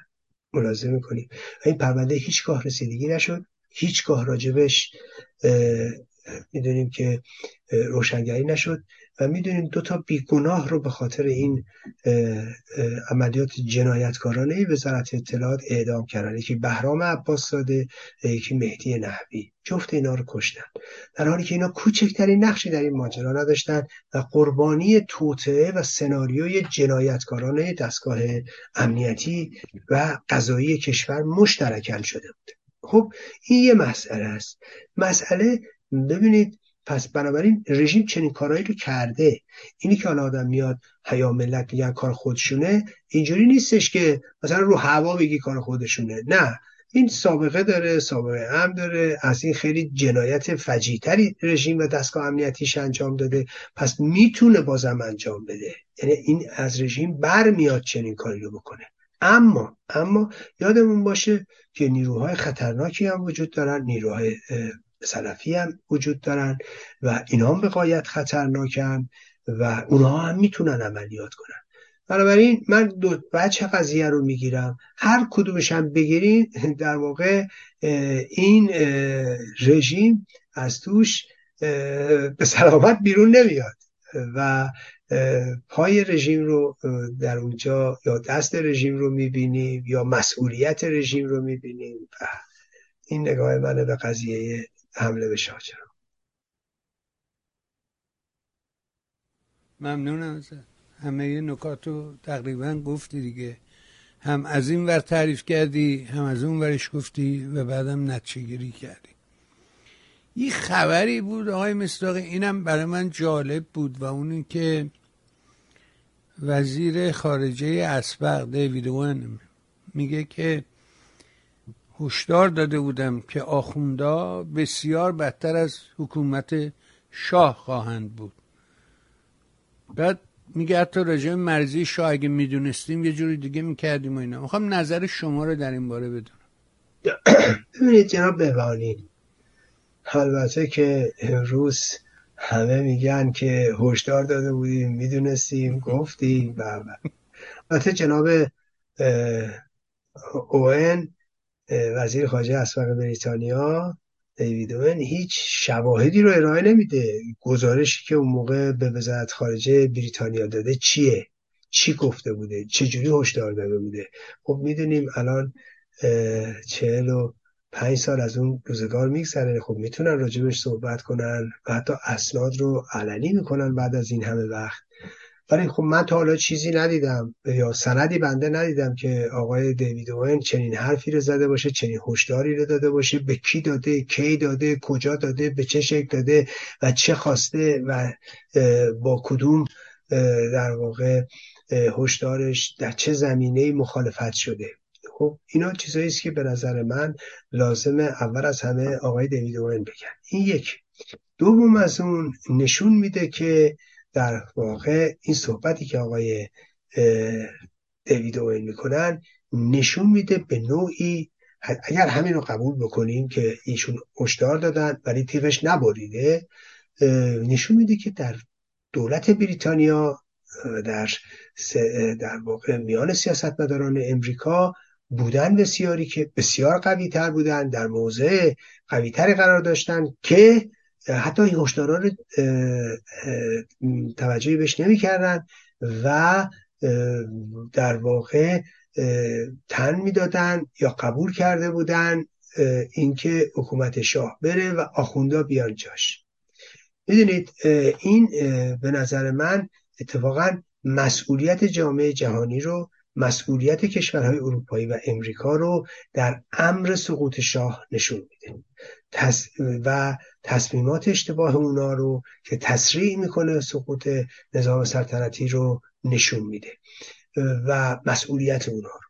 و اتفاقا می‌دونیم که خب این که امروز فقط بیایم بگیم ما هشدار دادیم چیزی رو عوض نمی‌کنه. واقعیت اینه که یه فاجعه در ایران اتفاق افتاده و از این فاجعه نه تنها مردم ایران لطمه دیدن مردم منطقه لطمه دیدن و نتایجش حتی در سراسر دنیا یا در اروپا هم می‌تونیم ببینیم و اتفاقا به نظر من یکی از مشکلات عجیب و غریبی که در سالهای آینده اروپایی ها باش مواجه خواهند بود با اسلام سیاسی است و این موج مهاجرین مسلمانی که به این کشورها اومدن و اتفاقا یکی از پایه های اصلیش نظام نکبت اسلامی بوده که اسلام سیاسی رو به صحنه آورده. حالا در مقابلش هم رقبایی پیدا شدن. و این جنگی که جنگ مذهبی که بوده جنگ نیابتی که بوده دامن زده به موضوع مهاجرت. شما این رو می‌تونید در مهاجرین عراقی ببینید مهاجرین سوری ببینید مهاجرین افغانی ببینید مهاجرین ایرانی ببینید. از اون طرف می‌تونید نگاه کنید ترکشاش رو مهاجران آفریقایی رو ببینید. ولی مطمئن باید باشیم که حضور اینا در اروپا در سالهای آینده لطمات جبران ناپذیری به نظر من حتی به دموکراسی های غربی وارد خواهد کرد. یعنی جناب دیوید اوین این رو باید بدونن که فقط ما ایرانی ها نبودیم که آسیب دیدیم. فقط مردم خاورمیانه نبودن که آسیب دیدن. بلکه این اروپا و دموکراسی های غربی است که بهای سنگینی خواهد پرداخت. و خب به نظر من اتفاقا این باز هم نشون میده که عده زیادی بودن از قدرتمندان کسایی که در قدرت بودن در اروپا توجهی به خطرات حکومت آخوندان نداشتن توجهی به انتقال قدرت از نظام سلطنتی به آخوندها نداشتن و این نشون میده که بدون زمین سازی اونها و بدون همراهی اونها و بدون همکاری اونها در واقع نمی‌تونسته به این سرعت در واقع نظام پادشاهی در هم بریزه. یعنی عوامل بسیاری دست در دست هم داده. یکیش موضوع غرب یکیش و برخورد نادرست غرب به حکومت سلطنتی در سال 56 57 و همچنین حمایت ضمنی اونها از خمینی و پذیرش این انتقال این چیزایی که کاملا امروز دیگه از پرده بیرون اومده و به نظر من از هر من شمسه و من فکر می‌کنم صحبت های وزیر خارجه اسبق بریتانیا باید به ما هشدار بده. ببینید اونها هم امروز حتی به این مسئله اذعان دارن. ببینید ما هم باید همینجوری فکر کنیم. فکر کنیم که این حکومت آخوندها که اومده و ما در این انتقال سهیم بودیم شریک بودیم. اگرچه با آخوندا بد بودیم. اگرچه دل خوشی از آخوندا نداشتیم. اما انقدر چشممون بسته بوده و انقدر ندیدیم واقعیت های جامعهمونو و انقدر اسیر تبلیغات نادرست در کشورمون بودیم. که نفهمیدیم چه کردیم. حالا اون گذشته است. ولی امروز هم حاضر نیستیم واقعیت ها رو بپذیریم. امروز هم حاضر نیستیم به این اشتباه اعتراف کنیم. امروز هم حاضر نیستیم در پی جبران اشتباه باشیم. همون روز درست فکر می‌کردیم الان هم درست می‌کنیم بعدا هم هر اقدام دیگه ای که کردیم حتما درسته. خب این نتیجهش میشه ادامه حکومت نکبت اسلامی ادامه نکبت ولایت فقیه و ادامه نابودی ایران این اون چیزی است که ما باید بهش توجه کنیم.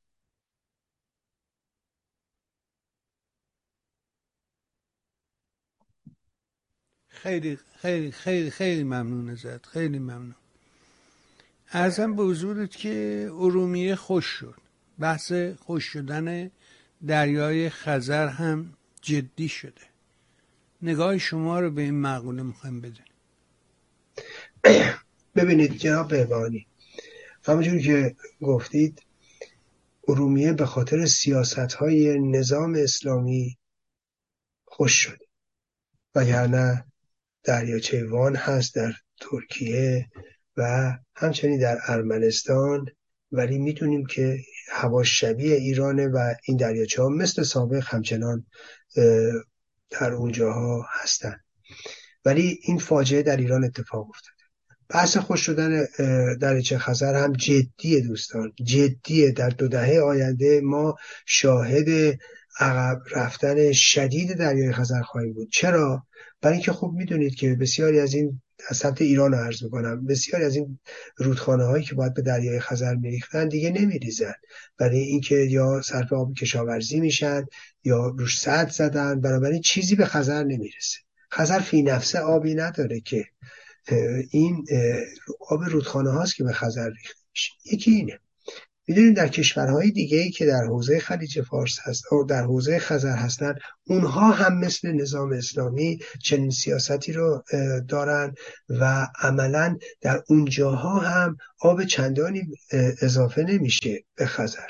بدتر از همه رود ولگاست رود ولگا می‌دونیم یکی از پرآبترین رودهای دنیاست و این به خلیج به, دریای خزر میریخته و امروز نمیریزه. روزها میگن بیش از هزار صد می‌خوان رو اینجا بزنن در دست احداث دارن. اتفاقا در طول این مدت یه سال خورده ای گذشته شانسی که حالا خزر آورده اینه که روزها نمی‌تونن سرمایه گذاری کنن در این ها و اینا یه جورایی بونده ببینید وگرنه هیچ آبی ورودی از ولگا دیگه نمیاد در خلیج در در دریای خزر. و این فاجعه است. و این فاجعه است برای کشورهای منطقه و این فاجعه است برای ایران. و این فاجعه است برای ملت ایران. ببینید جدی اینها منتها یه بحث اینه که خب چه چیز چیکار می‌شد کرد؟ خب می‌دونید یه دولت یه دولت ایر میهن پرست در ایران دولتی که می‌تونست متحدینی داشته باشه در میان تاجیک ها در میان ازبک ها در میان آذری ها در میان ترکمن ها در میان اینایی که به ما نزدیکن اینایی که این بالا بودن می‌تونست اتحادیه های تشکیل بدن می‌تونستن همکاری های گسترده داشته باشن. برای اینکه اونها می‌دونید فرهنگ مشترک دارن بخششون زبان مشترک دارن. می‌دونید یا حتی اونایی با فارسی ندارن با زبانهای دیگه ما مشترکن. می‌دونید خیلی خیلی ما نزدیکی داشتیم همراهی داشتیم و همدلی می‌تونستیم داشته باشیم. معلومه یه دولت ملی اینجا بود یه دولت میهنی بود یه دولت مدرنی بود یه دولت میهن پرستی بود. می‌تونست اینا رو همراه خودش کنه. می‌تونست از موضع در واقع ملی به خاطر کمپی که می‌تونست تو کمپ همراه با غرب باشه می‌تونست همراه با استفاده کنه از قدرت آمریکا از قدرت اروپا. لابی که اروپایی ها می‌کردن آمریکایی ها می‌کردن فشاری که اونا وارد می‌کردن روی روسیه خود ایران از موضع کشور قدرتمند که در یه اتحادیه قدرتمند با کشورهای همجوارش بود می‌تونست رو روزها فشار بیاره می‌تونستن مذاکرات بکنن و این وضعیت به وجود نیاد. ملاحظه می‌کنید؟ اینی که داره میگه روسا بستن که همینجوری نمیبندن که. ببینید این واقعیت و این باعث شده که امروز خزر داره از بین میشه خب؟ ولی حالا ما چیکار می‌تونیم بکنیم؟ ما ایرانی ها چیکار می‌تونیم بکنیم؟ ما که ادعای میهن دوستی چیکار می‌تونیم بکنیم؟ ببینید من بارهاست دارم عرض کنم موجودیت ایران در خطره. من 17 سال پیش مقاله نوشتم. توضیح دادم. پرسش باسخ شرکت کردم. گفتم آقا ایران داره از بین میره. هی میگن آقا جنگ جنگ. میگم کدوم جنگ؟ جنگ تو ایران هست. بدتر از جنگ تو ایران هست. اثرات مخاط... و اثراتش و مخاطراتش بسیار بسیار بیشتر از هر جنگیه. من همون موقع موضوع محیط زیست مطرح کردم. 17 سال پیش نوشتم تلاش کردم تو آقا اینایی که ادعا می‌کنن جنگ جنگ نه به جنگ نه به فلان نه به بیسار اینا همش پرت و پلاس. اینا واقعی نیست. دوستان عزیز امروز خزر داره از بین میره. و بعد نگاه کنید ادهی در بند اینن که آقا نمی‌دونم در زندانهای زمان شاه شکنجه بوده است. شما فکرشو بکنید. یعنی یه آدمی تا کجا پرته؟ اصلا ارتباطش با واقعیت قطع شده. این هنوز نشسته روزه زمان شاه و ساواک نمی‌دونم کیکه رو گرفت شکنجه کرد یا شرایط زندانهای زمان شاه. آقا زمان شاه از سال 50 50 تا 56 حالا 57 که دیگه همتون میگید شرایط خوب بوده. 6 سال همش. 5 سال خورده ایه بابا دست دارید تاریخ ایرانو ما تمام آینده ایران رو. بذاریم در گروه این. اونم مشکل یه عده‌ای. که بعد به این فاجعه منجر شده. بابا دست دارید نمی‌دونم میگه آقا فلان نمی‌دونم رضا پهلوی نمی‌دونم فلان. دوستان ایران داره از بین میره. اینا در بند اینن که نمی‌دونم چه می‌دونم آه حقوق نمی‌دونم چی چی چی می‌شود چرا نگفت چرا نمیگه چرا نیست چرا؟ بابا ایران داره از بین میره اصلا می‌فهمی یعنی چی؟ یعنی ایران داره در جو برای اولین بار تو تاریخ ایرانه که موجودیت ایران به خطر افتاده. تمام ارزیابی ها میگن بدترین وضعیت محیط زیستی رو در دنیا ایران داره. بعد تمام ارزیابی ها میگن هفتاد درصد ایران غیر قابل سکونت میشه. و تمام ارزیابی ها میگن ده ها میلیون در ایران مجبور به مهاجرت هستن. دوستان همه علایق ما از بین میره. همه اون چیزهایی که بهش دلبسته ایم از بین داره میره. ایران در خطره. اول باید یه ایرانی باشه بعد سر حاکمیتش دعوا کنیم. اول باید یه ایرانی باشه بعد بگیم آقا کی اینجا حکومت بکنه که نکنه. این رژیم این رژیم کمر همت به نابودی ایران بسته. مثلا امروز دیگه از این موضوع خارج فکر می‌کنم که اصلا به این فکر نمی‌کنم که کی می‌خواد حکومت کنه. من دارم به این فکر می‌کنم که ایران چجوری میشه نجات داد. ایرانی باید باشه که به فکر مردمش باشه.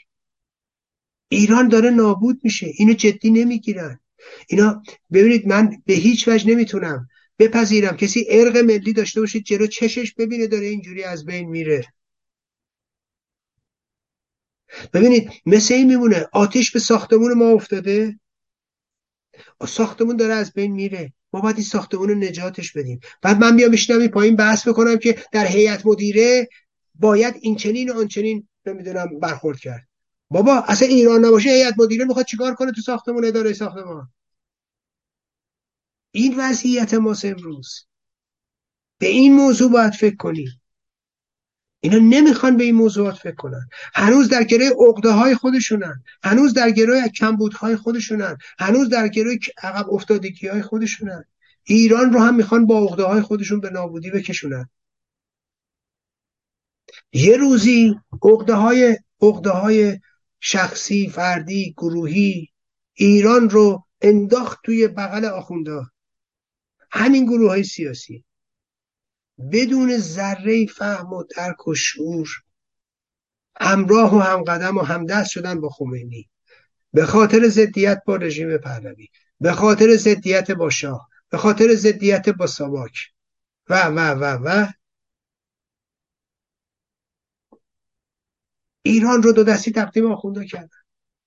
امروز داره ایران نابود میشه. اینا به خاطر های فردی و شخصی و گروهی و این گرو فکر می‌کنه من زندانی زمان شاه ازش بگیری دیگه این گربه بمونه سیویلش زده باشی نمی‌تونه راه بره. خب این هنوز دنبال هویت خودش میگرده. که ازش بگیری دیگه اصلا انگار بی هویت میشه. این دلگردگرای میهن نیستش که ایران داره از بین میره. این همچنان داره برای ما روزه می‌خونه. همچنان روزه دیدید مثل روزه آشورا و نمی‌دونم تاسوعا و یزید و شمر و هرمله و خولی و عمر سعد. اینم هر روز نگاه می‌کنی نشسته اونجا. برای ما روزه ساواک و نمی‌دونم و و و و کی شکنجه کرد کی برد کی کش کی خورد کی فلان بابا تموم شد اونا هیچ زنده نیستن اصلا. ول کنید. دست از این روزه خونی ها بردارید تا کی می‌خوای داستان سر بریده امام حسین برای ما بگی؟ و ما همه فوت آبیم. هر چی شما بخواید راجع به جنایت ساواک بگید اون بچه‌ای که تو مدرسه رفته فوت آب تاتش ولی همه این داستانا رو گفتی. هنوز طرف میاد تو خیابون میگه رضا شاه رو شد بابا یعنی اینایی که تو میگی جز نفرت عمومی هیچی رو هیچ سمپاتی به تو جلب نمیشه. اگه می‌خواست بشه که ملت اینجوری نمی‌رفتن بگن که آخه. دارید بیارید عرضه کنید. خدا پدرتون رو بیامرزه. شما بیارید عرضه کنید. اگه من نرفتم حمایت کنم. نیست. می‌خواید ملتم با نیستی خودتون همراه کنید. بابا دوستان عزیز نگاه کنید. ایران داره از بین میره. والا یه موقعی دایناسورها از این رفتن. لاغر چهار تا کلاق و چه می‌دونم فلان ازشون باقی موند. دوستان عزیز از شما از بین برید همین کلاق باقی نمیمونه ها. در در داوره ولی واقعیته. یه نگاه به این جریانات سیاسی بکنید. یه نگاه به جریاناتی که بهش وابسته اید بکنید. ببینید شما سر بذارید زمین از اون چی در میاد؟ هیچ. هیچ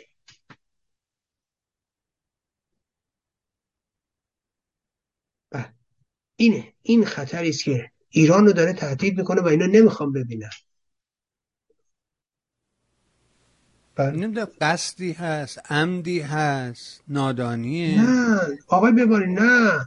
قصد و عمد که اینا هویتشون رو در این می‌بینن دیگه. می‌دونید؟ غیر از این بر خودشون هیچ تعریفی ندارن. و اینا نمی‌خوان بپذیرن. و نمی‌خوان اشتباهاتشون رو بپذیرن. متاسفانه یه بمب خبری دیگه هست و اون داستان معامله جدید آمریکا با رژیم بر سر زندانیا و مبادله پول و این حرف و NPR که یک شبکه خبری غیر وابسته است نه چپه نه راسته یک جریان کاملا لیبراله ازش به عنوان اینتنتیو دیل یعنی معامله نامعلوم که معلوم نیست واقعا بشه نشه امپیار ازش نام می‌بره. ولی خیلی حرف و سخن هست. تا جایی که بلینکن دیروز مجبور شد بیاد دو صفحه تلویزیون رو توضیح بده که ما با خانواده زندانیا حرف زدیم اما از مواضع خودمون عقب نمی نشینیم به ایران اجازه دسترسی نمیدیم. ما ایران رو مهار می‌کنیم و از این حرفا زد. می‌خوام نگاه شما رو به این ماجرا بشنم بله. ببینید جناب بهبانی البته معامله حالا در هر سطحی چون می‌دونید محدوده دیگه. معامله صورت گرفته. برای اینکه الان می‌دونید 6 تا حساب توضیح دادن. 6 تا حساب در قطر باز شده و می‌دونید که هر هفته هم طبق قوانینی که وجود داره 500 هزار 500 میلیون یورو بیشتر نمیشه بین حسابا ریخت. پس بنابراین 6 هفته خودشون میگن طول می‌کشه. حالا به چه شکل عمل می‌کنن من نمی‌دونم. این چیز ارزیابی است که دارن میگن.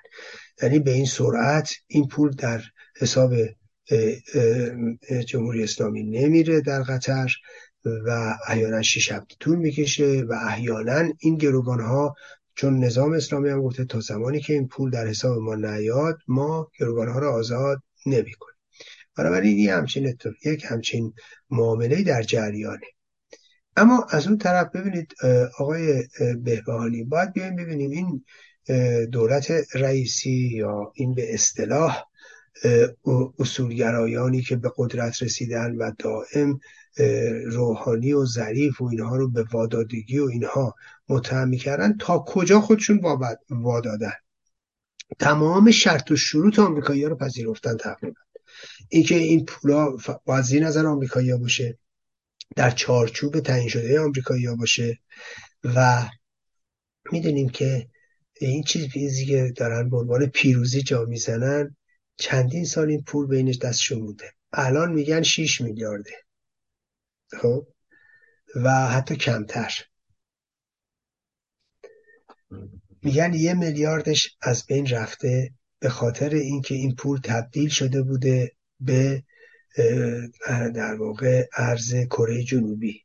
و ارز کره جنوبی چون سقوط کرده پس بنابراین پول ایران هم سقوط کرده. یعنی از 7 میلیارد رسیده به 6 میلیارد. میگن حالا کمتر هم هست. من ارقام دقیق ارز نمی کنم اون چیزی که مطرح شده رو دارم خدمتتون از اون طرف بیایید نگاه کنید. توضیح داده میشه که این پول ها قرار در برای نفت در برابر غذا یا اون مواد دارویی یا مواردی که مشمول تحریم نمیشه در اونجا این پول ها خرج بشه.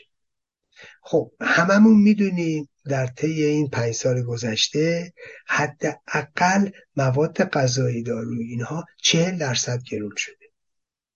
یعنی پس باز هم ارزش پول ایران پایین اومده. یعنی ارزش این پول با این داستانهایی که هست لاعقل نصف شده. لاعقل نصف شده. یعنی یعنی مردم ایران حداقل حداقل سه میلیارد دلار در این رابطه ضرر کرد ببینید با همین حد از تولید پایین تکنولوژی ضعیف و و وی که تو ایران هست فرسوده بودن لوله ها و همه این داستان ها ایران اگر این تحریم ها نبود لاقل 72 میلیارد دلار نفت در دو سال گذشته فروخته بود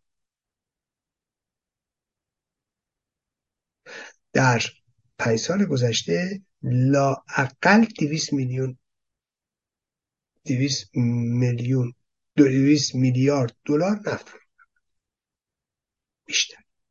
حدودا 180 90 تا حالا مثلا. درسته؟ یعنی ببینید 200 میلیارد دلار مردم ایران ضرر کردن. خامنه ای داره شیپور پیروزی می‌زنه. شما فکرشو بکنید عربستانیا چند میلیارد دلار تا حالا پول برای فوتبالیستا دادن که میگن ریخت و پاش عربا آقا ریخت و پاش اینجاست. ریخت و پاش پول ملت ایرانه. نابودی پول ملت ایرانه. هیچ دشمنی اینجوری تیشه به ملت ایران نزده. هیچ دشمنی. تاکید می‌کنم. هیچ دشمنی. ببینید حساب رقم دارم خدمتتون ارز می‌کنم. آمار رسمی دارم بهتون میگم. اینا هیچیشو من از جایی در بردم همین تو رسانه خودشون دارن میگن. دوستان ما فقط تو همین چند ساله صدها میلیارد دلار ضرر کردیم. بعد از ریخت و پاش نمی‌دونم چند میلیارد دلاری عرب ها می‌گویند. که باعث چی میشه؟ باعث پیشرفت کشورشون میشه شناخته شدن کشورشون میشه جلب توریست در کشورشون میشه. اینکه و و و و خیلی امتیازات دیگه ای که می‌تونن از این راه به دست بیارن. ببینید متاسفانه ابعاد این جنایتی که رژیم داره می‌کنه ابعاد این خیانت تاریخی که دارن می‌کنن گشوده نمیشه توضیح دقیق نمیان بدن که ما چقدر داریم ضرر می‌کنیم. و رژیم چجوری داره شکست مطلق رو به زعم خودش با شیپور پیروزی که نمی‌دونم ما التماس نکردیم از صد التماس کارشون بدتره. اینه. ایران رو دارن نابود می‌کنن. این معامله جدیدی که حالا دلشون خوشه نمی‌دونم معامله معامله اینا داره ایران نابود می‌کنه ها. خامنی تیشه به ریشه ایران داره می‌زنه ها. ما توجهی به پیامدهای وخامتبار این قضایا نمی کنیم ما ببینید آقای بهبانی من یه مزیر خدمتتون میگم حتی اگر 20 سال پیش آمریکایی‌ها به جای عراق حمله کرده بودن ایران. 20 سال پیش. یادتون باشه 800 میلیارد دلار فقط بودن نابود کرده بودن. پول خراب می‌شد جاده خراب می‌شد و و و و و اونایی که ادعا می‌کردن نه به جنگ نه به جنگ. 20 سال این رژیم هست. 20 سال 800 میلیارد دلار فقط دولت احمدی نژاد پول رو صرف نابودی کشور کردن حداقل اگر بگیریم سی هزار نفر در سال کشته شده که بیشتره. آمار واقعی. چون به دستور خامنه ای آمار کشته شدگان تصادفات رو قبلا هم خدمتتون ارز کردم کم کردن. برای اینکه بیشتر کشته شدگان در صحنه تصادف کشته نمیشن بلکه در بیمارستان کشته میشن. به جایی که بنویسن در اثر تصادف می‌نویسن در اثر پارگی تحال. پارگی قلب شش ریه نمی‌دونم فلان فلان که می نویسن ببینید اعما و احشار ضربه مغزی. جسم سخت. اینو چیزایی که می نویسن دیگه اینا هم همین کارو می‌کنن. و آمار آوردن پایین. ببین فکر کنیم تو 20 سال 600 هزار نفر کشته شده. فقط یه دولت ملی می بود یه دولت میهنی می بود یه دولت دلسوزی می بود فقط این آمار رو نصف می‌کرد می‌شد 300 هزار نفر ایران کمتر. حداقل 100 155 تا 200 هزار نفر میگن تو کرونا بیشتر کشته شدن تو ایران. جانشون از دست دادن. فکر کنید 20 200 هزار تا میشه 500 هزار تا ایرانی فقط به خاطر این کشته شدن. ببینید ببینید چقدر برای محیط زیست از بین رفتن. برید ببینید ببینید ناب هایی که تو ایران اومده. حالا برید نگاه کنید در چه ارومیه که خوش بشه چه خواهد شد. چه بیماری هایی میاره. برید نگاه کنید ببینید 20 سال گذشته چقدر دریاچه های ایران از بین رفته. چقدر آبهای زیرزمینی ایران از بین رفته. چقدر دشت های ایران فرو نشسته. و چه تهدیدات بزرگی ایران رو در آینده در آینده به کام خودش خواهد کشید اینه اون داستانهایی که می‌گفتن. اینه اون خطرات علکی که درست می‌کردن. دوستان باید یه جایی ما بفهمیم. دشمن ما روسیه است دشمن ما در حال حاضر چینه و روسیه و بدتر از همه روسیه و در طول تاریخ روسیه. این دشمن رو چند تا نیرو دارن تغییر میدنش. یکی خود رژیم ایچی و یکی دیگه به اصطلاح اون تفکر به نظر من تفکر درمانده که من ازشون همیشه به عنوان مش کمونیست قزمیت نام می‌برم که کشور رو به نابودی می‌بره اونهان که آمریکا رو به عنوان دشمن اصلی جا زدن آمریکایی ها رو به عنوان نمی‌دونم هیولا و امپریالیسم و اینها جا زدن.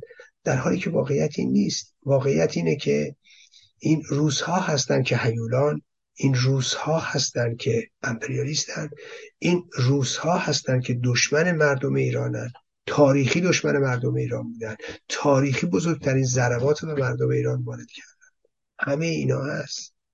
ما این رو باید توجه داشته باشیم که همین به اصطلاح مبارزه ضد امپریالیستی چجوری بخش عظیمی از نیروی مردم ایران رو نیروی عظیم اپوزیسیون ایران رو در خدمت رژیم در آورده و زمین ساز بسیاری از اعمال تبهکارانه رژیم در طول 45 سال گذشته شده. امیدوارم اینا یه روزی به راه بیان. امیدوارم بفهمن که راه از چاه چیست و چه چیزی به نفع مردم ایران. اگر اگر اگر که بخواهد اگر که بخواهد. چقدر دقیق گفتی؟ روسیه یا شوروی یا روسیه هر چی اسمش هست تاریخا دشمن ملت ایران بوده. همواره تاریخ اینا به زهر ما بودن آمریکا یه اصل چهاری رو درست کرد بالاخره رفت ددته پاشید تو ایران. هیچ کاری که نکردن این کارو کردن. ولی اینا هیچ کاری نکردن تو ایران. متاسفم. آقا این داستان سخنگوی قوه قضاییه که گفته برای روحانی یه پرونده درست کردیم نمی‌دونم دادگاه احضارش می‌کنه اینا چیه؟ دادگاه البته دادگاه ویژه روحانیت دادگاه خودمونی ها هدفشون چیه؟ میخنده آقای مستقی چون می‌دونه اصلا این دادگاه چجوری شک گرفت. در کتابش توضیح داده. بفهم ببینید جناب بهبانی اول از اون که این پرونده که برای روحانی تشکیل دادن اولی پرونده نیست. هر کی از رئیس جمهوری ایران رفت کنار یا کنارش گذاشتن این براش پرونده تشکیل شد. در دوران خمینی برای بنی شد. حالا برای بازرگان هم اصلا پرونده تشکیل دادن حالا اگه اجرایی نشد حالا چون که نخست وزیر امام بود اولیش بود امام نخست وزیر امام زمان. و بعدش هم ملاحظه می‌کنید که هم برای رفسنجاری شد هم خاطری شد هم احمدی نژاد شد. اطرافیان احمدی نژاد گرفتن اطرافیان رفسنجاری رو گرفتن خاطمی رو گرفتن. می‌دونید؟ و حالا روحانی خب اطرافیانش گرفتن برادرش گرفتن حالا خود روحانی. نکته است که چجوری ممکنه؟ آخه همه رو همه می‌دونید. فقط هم اون نیست. رؤسای مجلس هم جز این چی اسمش؟ حداد عادل برای همه پرونده باز شده. برای رؤسای حتی مجلس. جز حداد عادل برای همه شده. خب؟ و همه از چشم افتادن و همه رو برکنار کردن. همه یه مشتی لقب برای خودش خریدن از طرف خامنه ای خب نگاه بکنید چرا همچین چیزیه. این به خاطر ماهیت رژیمه. این رژیم یه رژیم قرون وسطاییه. خب؟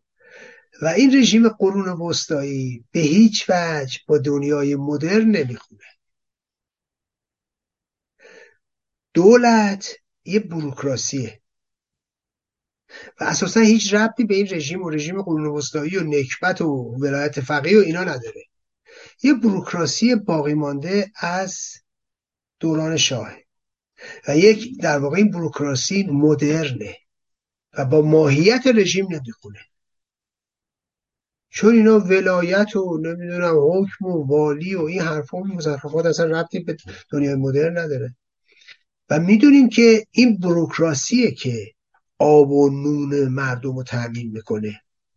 برق و راه و همه اون امکانات که در کشور هست که حالا به دست ملت می‌رسه از طریق همین بروکراسیه. اگه این بروکراسی نبود خاک این ملت به سرشون بود. خب حالا.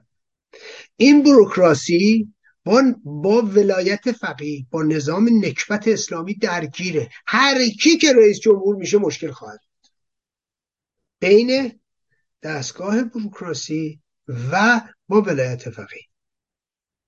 چون آبانون مردم دست رئیس جمهوره. رئیس جمهور مسئول این بروکراسیه. چه بخواد چه نخواد این دوتا با همدیگه چیه؟ تعارض پیدا می‌کنن و می‌بینید که میرن دولت یک دست درست می‌کنن. دوباره تو دولت یک دست و تو نظام یک دست تو حاکمیت یک دست دوباره تضاد ایجاد میشه. چرا؟ برای که این بروکراسی کار خودشو می‌کنه. مهم نیست شما چی فکر می‌کنی مهم نیست شما کی هستید. مهم اینه که مادامی که میشی رئیس جمهور هر چند کارگزاری ولی این دستگاه بروکراسی با ولایت فقیه مشکل ایجاد میشه. و این ناهمخونی ایجاد میشه. و به همین دلیل مجبورن که پرونده تشکیل بدن. به همین دلیلی که مجبورن پشت چش نازل کنن. به همین دلیل ممکنه می‌بینیم که اینا رو با هم در تقابل قرار می‌گیرن. حالا حتی اگر در ظاهر نه در باطن قرار می‌گیرن. برای روحانی طبیعیه که باید پرونده تشکیل بدن. اما اینکه آیا اجرایی میشه؟ نه لزوما. برای که اینا کش واکش درون خود رژیم هست درگیری بین جناها هست مبارزه بین خانواده های مافیا هستش. ما می‌دونیم یه مافیا روحانیه یه مافیا نمی‌دونم رئیسیه یه مافیا قالیباف یه مافیا خود همین به اصطلاح استمرار طلبا هستن. اینا مافیاهای مختلفه و خورد مافیا هم داریم ما خورد خانواده هم داریم. اینا در دو تضاد با همن درگیری با همن و حتی می‌تونه کار به حذف بکشه می‌تونن شاخشونه برای هم بکشن. شما نگاه کنید مثلا این این انواع اقسام فیلم هایی که داره در میاد از لوات اینا و نمی‌دونم از به نوعی چجوری به اصطلاح اون چیزی که خود اینا مطرح می‌کنن به نوعی هنجار شکنی هایی که هستش یا اینو تعریفی اینا می‌کنن فساد در اون و اونا که اینقدر خودشونو اون از زه جلوه میدن و نمی‌دونم در با هجاب اون حرفا رو نمی‌دونم بهشت بردن زوری و اجباری ملت داد سخن دادن. خب ببینید کیا دارن این فیلم ها رو بیرون میدن؟ کیا دارن این فیلم ها رو بیرون میدن؟ چجوری همزمانه؟ خب آره یکی می‌تونه من با یکی درگیر بشم حقم رو بخورم بعد یه فیلمی دارم برم تشکیل برم اینو انتشار بدم. ولی وقتی چند تا فیلم شد که دیگه نمی‌تونه همه با هم دیگه دعواشون شده باشه همه با هم دیگه تصمیم بگیرن که حالا میریم اینا رو میدیم بیرون. چشمتون گم خواست این کار نکنی اون کار نکنی نه. وقتی که در آن واحد چندین فیلم در میاد یعنی یه خط امنیتی هم پشتش هست. خب ملاحظه بکنید یه درگیری ایجاد میشه بین جناهین رژیم. در هر صورت این درگیری بین جناهین رژیمه. خب بعضی وقتا میگن زهر طرف که شود کشته به نفع اسلام هست بالاخره به نفع ملت هم هست. اما عرض من اینه که ببینید درگیری بر بین جناهای رژیم هست. مثل خانواده مافیا ولی خانواده مافیا یادتون باشه همیشه این خانواده های مافیا در مقابل قانون با هم متحدن. در مقابل در واقع پلیس و چه می‌دونم دستگاه قضایی و اینا اینا با هم متحد میشن. ولی بین خودشون می‌تونن همدیگه رو بزنن بکشن تو رقابت برای که پول بیشتری به دست بیارن مواد بیشتری بفروشن باج بیشتری بگیرن اینا می‌تونن با هم جنگ هم بکنن. جنگ خیابانی هم بکنن. ولی در مقابل پلیس و دستگاه قضایی و اینا اینا متحدن. رژیمی هم همینطورن. در مقابل با هم دیگه می‌تونن بجنگن می‌تونن درگیر بشن می‌تونن علیه هم دیگه افشاگری کنن می‌تونن حتی مثل سعید امامی رو قربونی کنن. اما در مقابل مردم در مقابل ملت ایران و در مقابل خطراتی که نظام رو تهدید می‌کنه اینا با هم وحدت دارن. این چیزیست که باید بهش توجه کرد. ولی اینکه آیا این حالا یک سری موارد اتهامی هم که برای روحانی تراشیدن در ارتباط با بورس و مداخله در بازار ارز و اینا اینا خوب می‌دونید که بسیار بسیار احمقانه و ابلهانه است. یه همچین اتهاماتی چون تمام دولت ها این کار کردن تمام افراد این کار کردن. شما خودتون فکرشو بکنید یه آدمی مثل هم هاشمی شارودی هم اون یکی چه می‌دونم بعد از هاشمی یا خود رازینی حتی اینا همشون اگر یادتون باشه پول دولت رو میذاشتن حساب شخصی بعد بهره می‌گرفتن. خب می‌دونید همه اینا کارهای خلاف قانونه که انجام دادن. و اگه قرار بشه بگیرن که تشکر یه حکم شود که مس گیرد در شهر هر آنچه هست گیرن. اینا همشون از این کارا می‌کردن و تمام دولت ها مداخله در بازار بورس و ارز و اینا می‌کنن. همین الان هم دولت داره می‌کنه.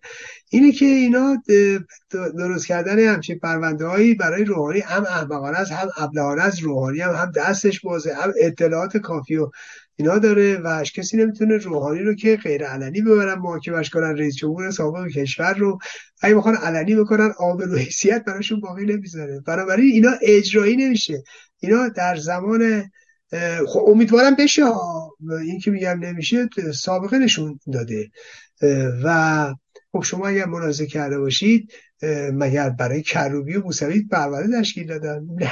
کردنش تو عصر. مگه برای روحانی پرونده تشکیل داد؟ برای خاتمی نه. برای رفسنجانی نه. هر کدوم از اینا رو انواع اقسام فشارا رو میارن یا اطرافیانشون. رفسنجانی که دستگیر نکردن اما بچه هاشو کردن. همونجور که رو احمدی نژاد نکردن اما نزدیکانش رو همه رو زندانی کردن. سه تا نزدیکترین کساش زندان رفتن. و همینطور روحانی هم برادرش زندان دیگه. ولی اینکه خودش براش داستانی درست بشه نه من چنین فکری نمی کنم به نظر من روحانی شدیدن از این مسئله استقبال می‌کنه برای که می‌تونه حملات گسترده ای رو علیهشون بکنه و می‌تونه برای وجهه خودش مناسب باشه این قضیه. و من تردیدی ندارم تقریبا که روحانی استقبال می‌کنه از چنین محاکمه کاملا استقبال. آره دیگه این آدمیه که از اول روز اول وسط بازی بوده. یعنی همه زیر و بم بلده همه رو می‌شناسه. برای همه هم یه پرونده زیر بغلش داره. اصلا یه عنصر نمی‌دونم مال کی بوده از کجا اومده به کی پشتش گرم بوده. اما هرچی که هست فرمایش شما درسته. این آدمیه که میگم از اول وسط میدون اینا بوده. میگه من اولین نفر بودم که تو مسجد ارک گفتم امام خمینی دوره شاه و نمی‌دونم.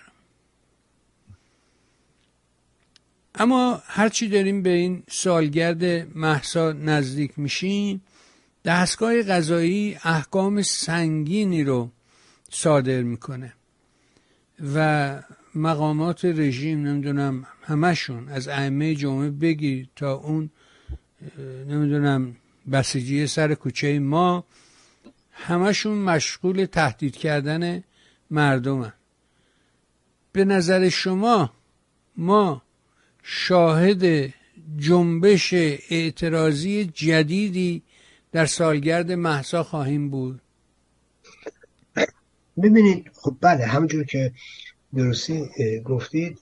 دستگاه غذایی خب احکام سنگینی رو این روزها مذارم می‌خوام کلام تو قطع می‌کنم قبل اینکه کاملا شروع کنی و متمرکز بشی همین داستانی که برای سینماگرا درست کرده نمی‌دونم یارو رو گرفته براش حکم زندان بریده خب اصلا آدم حیرت می‌کنه که یارو کارگردانه برای چی بهش زندان بریدی؟ بفهمید بشنوید خب این در واقع به نوعی دن، چنگ و دندون نشون دادن برای مردمه.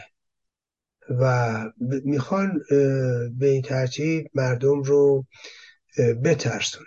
خود اینا میگن حکومتشون نصر به روبه یعنی نصرت و پیروزی رو در روب و وحشت می‌دونن در خوف می‌دونن. اساسا اینم بگم جناب بهبانی دین اسلام دین خوف و خشیتی یعنی دائما سعی می‌کنن با خوف و خشیت مردم رو حتی به راه راست هدایت کنن. شما ملاحظه بکنید جهنمی که ترسیم می‌کنن می‌خوان مردم رو بترسونن. یعنی خوف و خشیت. آقا چپ بریم می‌برن دستت قطع می‌کنن پاتو قطع می‌کنن چشتارتو فلان می‌کنن آویزونت می‌کنن پوستتو می‌کنن پوستت میسوزه پوست نو در میاد تو جوشی تو آبی قوطه تو گندی بوی گند میده بوی کسافت میده همش اینا هی بالا میره هی پایین میره عذابش دائمیه. خب؟ و در واقع شما ملاحظه می‌کنید چه صحنه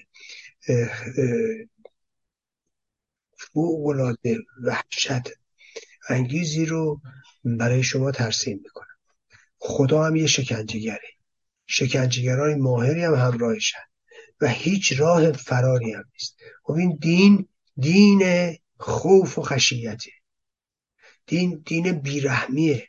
من تو این کتاب جهنم روی زمین توضیح میدم که آقا چجوری اینا حتی رحمت رو خب تعریف می‌کنن در واقع نوعی وحشت.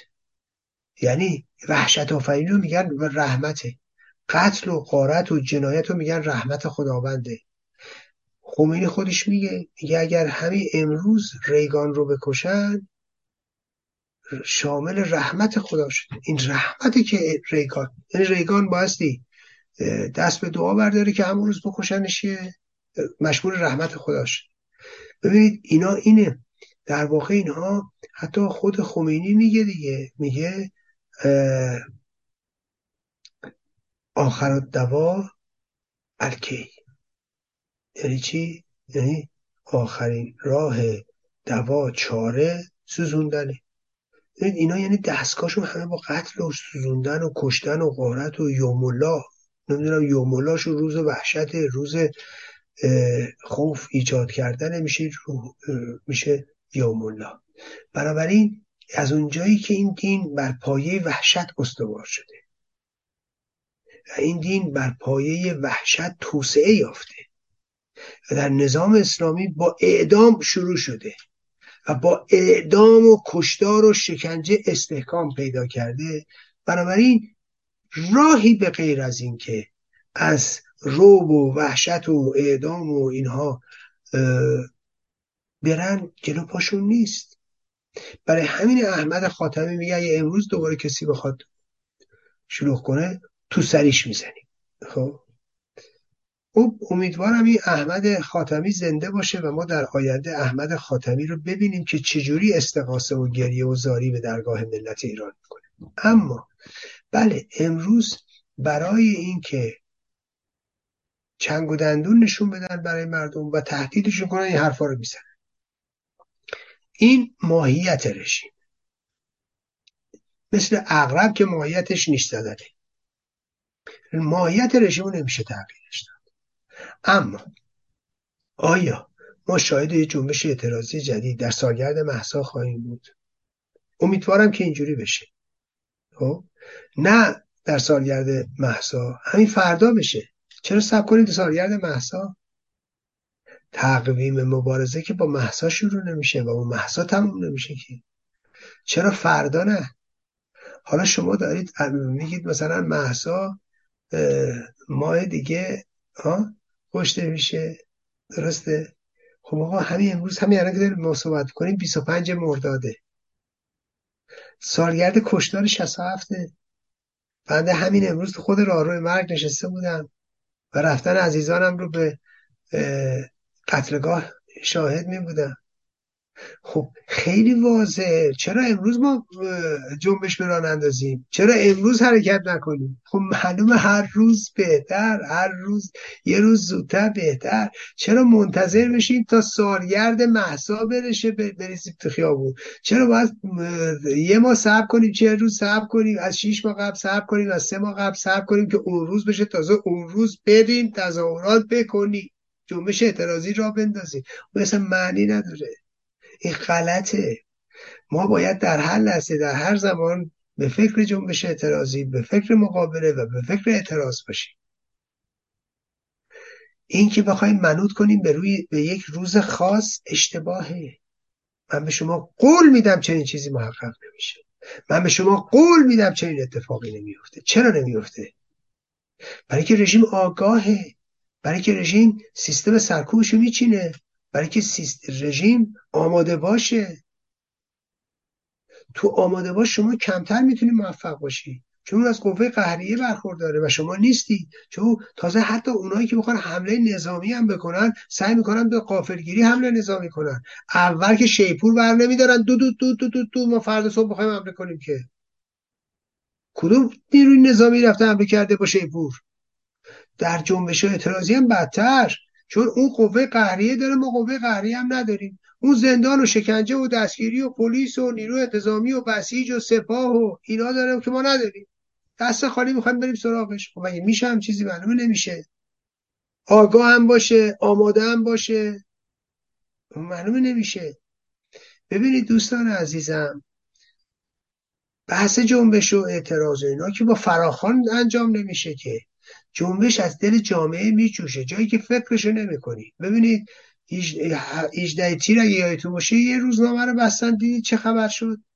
برای اولین بار یه جنبش اعتراضی کاملا سیاسی در تهران در دانشگاه در مرکز تهران زیر پای رژیم به لرزه در اومد. خب؟ اصلا فکرشو نمی‌کردن. هیچ کی فکر نمی‌کرد. شما جنبش های بعدی رو یادتونه؟ 88 یادتونه؟ کی فکر می‌کرد؟ حتی موسوی و کروبی دیگه سکوت کرده بودن پذیرفته بودن. یهو ملت خودشون ریختن تو خیابون. خب شما برید 96 رو نگاه کنید. 98 رو نگاه کنید. 1401 رو نگاه کنید. کی فکر می‌کرد یه دختری رو بکشن؟ گشت ارشاد. بعد اون سراسر ایران نه سراسر دنیا دنیا رو تکون بده. این جنبش عظیمی که همچنان ادامه داره رو. موجب بشه. ببینید دوستان عزیزم جنبش اعتراضی تموم نشده که بخواد در سالگرد محضا مشاهدش باشید جنبش اعتراضی الان تو خیابونه. جنبش اعتراضی الان توی همین مراکز خرید می‌تونید برید ببینید. جنبش اعتراضی همین زنایی که هنوز تو خیابونن و بی هجابن این جنبش اعتراضیه. این جنبش اعتراضی در ایران ادامه داره. این جنبش اعتراضی نخوابیده. قرار نیست این جنبش اعتراضی در سالگرد محسا دوباره ما شاهدش باشیم. هر روز شاهدشیم. چطوری این جنبش رو نمی‌بینی؟ این همه احکام شدید دارن. این همه قوانین شدید دارن تصویب می‌کنن. ولی شما نگاه کنید توی خیابونا آیا هیچ تغییری می‌بینید من که ندیدم. هیچ یک از نیروهای رژیم هم امروز نتونسته ادعا کنه که این قوانین موثر بوده. هیچ قانونی موثر نبوده. یک سال نمی‌تونن دیگه زنا رو به هجاب برگردونن. نمی‌تونن آب ریخته شده بر زمین رو جمع کنن. نمیشه. این جنبش ادامه داره. دوستان عزیز اشتباه نکنید. اونا ببینید متاسفانه متاسفانه یه چند تا چه می‌دونم برنامه ساز این تلویزیون ها شده بودن رهبر انقلاب و رهبرساز و رهبر جنبش. انقریب تبلیغ می‌کردن که رژیم داره میره. یه کسا هم مثل مسیح علی نژاد و نمی‌دونم حامد اسماعیلی هم جلو افتاده بودن. مسیح علی نژاد که میگم رژیمی که سرنگونه. میریم خدمت کشورهای حوزه خلیج فارس برسیم خب یه همچی آدمای نادانی میان. حامد اسماعیلی هم که میگفتش که سومین فراخانم رو در تهران می‌دهم آقای حامد اسماعیلیون یادش رفته تهران بره. همچنان در تورنتو هستن و ایشون به دنبال این هستن که چی اسمش قرامت بیشتری به دریافت کنند به خاطر سقوط هواپیما. متاسفانه. و ببینید اینا تبلیغ می‌کردن. یه سری مردم فکر می‌کردن انقریب رژیم داره سقوط می‌کنه. هرگاه هم که بنده توضیح می‌دادم که آقا اینجوری نیست خانم اینجوری نیست مبارزه به این شکل نیست به زیر کشیدن یک نظام نکبتی که یه ریشه فاسد 1400 ساله داره به این راحتی نیست خب؟ بهشون بر می‌خورد. بهشون بر می‌خورد. که چرا همچه حرفی رو می‌زنی؟ چرا واقعیت رو میگی؟ خب ببینید دوستان از نظر من این جنبش به راه خودش ادامه میده. این جنبش تو مسیر درستی افتاده. این جنبش شعار درستی داره. زن زندگی آزادی اینا خیلی راه رو برای ما کوبیده. خیلی از راه رو ما اومدیم. باید خوشحال باشیم. ببینید دوستان عزیزم اینایی که دچار افسردگی هن اینایی که حتی میره دست به خودکشی می‌زنه اینا تصویر درستی از ماجرا ندارن. اینا تصویر درستی از مبارزه ندارن. فکر می‌کنن مبارزه شکست خورده. مبارزه شکست نخورده. شعارهای ابلهانه و صفیحانه ادهی شکست خورده. چهره کسانی که به اشتباه تو این راه افتاده بودن یا دچار توهم بودن یا خودشون رو رهبر معرفی می‌کردن یا در قالب رهبر رفته بودن. آقا اینا شکست خوردن. جنبش شکست نخورده. جنبش به مسیر خودش ادامه میده. زن زندگی آزادی همچنان پویاست. نتونستن تحمیل کنن. ما باید خوشحال باشیم از این اتفاقی که افتاده. ما پیروزیم. ما تا الان پیروزیم. ما تا الان دستاوردهای بسیار بسیار زیادی داشتیم. باور کنید اهل شعر و شعار نیستم. باور کنید اهل دروغگویی نیستم. من پارسال می‌گفتن آقا رژیم سقوط می‌کنه با همه جنگ می‌کردم که نخیر اونی که تو میگی نیست و نمی‌شود و امکان نداره. برای اینکه برای اینکه چرا امکان نداره؟ برای اینکه من می‌بینم آخه نه, نه که بعد علم غیب دارم. نه مثلا یه موقع ببینم شما می‌خوای بری فیلم مثلا می‌خواید از تهران برید به سمت اصفهان داری میری به سمت لایجان که من خب میگم امکان نداره این راه برسه به اونجا. اینکه نه اینکه بنده علم غیب دارم. نه آقا مسیر رو می‌شناسم. می‌دونم این مسیر تو اون راه نیست. خب؟ اینه. اگر عرض کنم به این دلیله. بعد توجه داشته باشین که خب من همونجوری که پارسال پا تاکید می‌کردم آقا همچین اتفاقی شما میگید نمیفته برای اینکه پارامتراش رو ما نمی‌بینیم برای اینکه نشانه ها و شاخص هایی که باید ببینیم و ما نمی‌بینیم خب؟ اونجوری تاکید می‌کردم. امروز هم به شما میگم. دوستان ما دستاورد بسیار بسیار زیادی داشتیم. ما جایی درست ایستادیم در مسیری درست ایستادیم. برای رسیدن به مقصد ما باید این مسیر رو طی کنیم. و پیروزیم و موفقیم. ولی همه اونا که فکر می‌کنن به سادگی اینجوری و رفته و تمومه و اینا اینا اشتباه می‌کنن. اینا ببینید من آقای بیبانی پارسال بارها و بارها راجع به این مسئله تو همین میان تیوی صحبت کردم. گفتم بعد عرق تند چیه؟ بعد تب تند عرق سرده. خب شما ملاحظه می‌کنید. و یک سرخوردگی رو تو بخشایی می‌بینیم حالا احیانا اگر خب اعتراضی هم آنچنانیش ما نبینیم در سالگرد محسا این سرخوردگی ها می‌تونه تشدید بشه. ولی باید برای اینا روشن کنید. این, این سرخوردگی اشتباهه. ما باید خوشحال باشیم. ما بایستی شکفته باشیم. برای اینکه ما ما که میگم زنان ما یعنی میهن ما. یعنی مردم ما ارادهشون رو به یکی از خطرناکترین و پلیدترین نیروهای تاریخ تحمیل کرده. زنان ما اراده کردن و ارادهشون رو تحمیل کردن. اینو تو این دخترها می‌بینید. آقا مبارزه این نیست که دست بگیرید دو دو دو دو دو, دو که چی آخه؟ مبارزه نیست که اسلحه بکشید تق بزنی یکی رو بکشی. خب برفض یکی رو کشتی که چی؟ حالا بعدش چی؟ برفض صد تا رو کشتی بعدش چی؟ اون حمله می‌کنه میری تو سوراخ. اون حمله می‌کنه عقب نشینی می‌کنی. اون حمله می‌کنه دفاع می‌کنی کشته میشی. دوستان و جنبش چی؟ جنبش میره عقب. جنبش مهار میشه و سرکوب میشه. جنبش نتونستن مهار کنن. نتونستن سرکوب کنن. نشانه سرکوب چیه؟ دوستان من بهتون میگم. اونایی که ناامیدن. من میگم می‌دونید که ناامید باشید؟ شاخص ناامیدی اینه که. رژیم نکبت اسلامی شاخص ناامیدینه بتونه زنان رو به چادر و هجاب برگردونه. مادامی که زنان به هجاب و چادر باز نگشتن بدونید ما پیروزیم و بدونید ما پیروز و من مطمئنم و من تردیدی ندارم که اگر تمام قدرت های جهان جمع بشن نمی‌تونن زنان ایران رو به عقب برگردونن و به چادر برگردونن و به هجاب برگردونن. ما اون مسیر رو طی کردیم. بله. دوستان عزیز یه کیستی شاید بیاد بگه ای آقا اینا که رجب میگه ما در سال شست هم دیدیم. راست میگن. سال شست هجاب اجباری نبود. در خیابونا زنان بی هجاب بودن.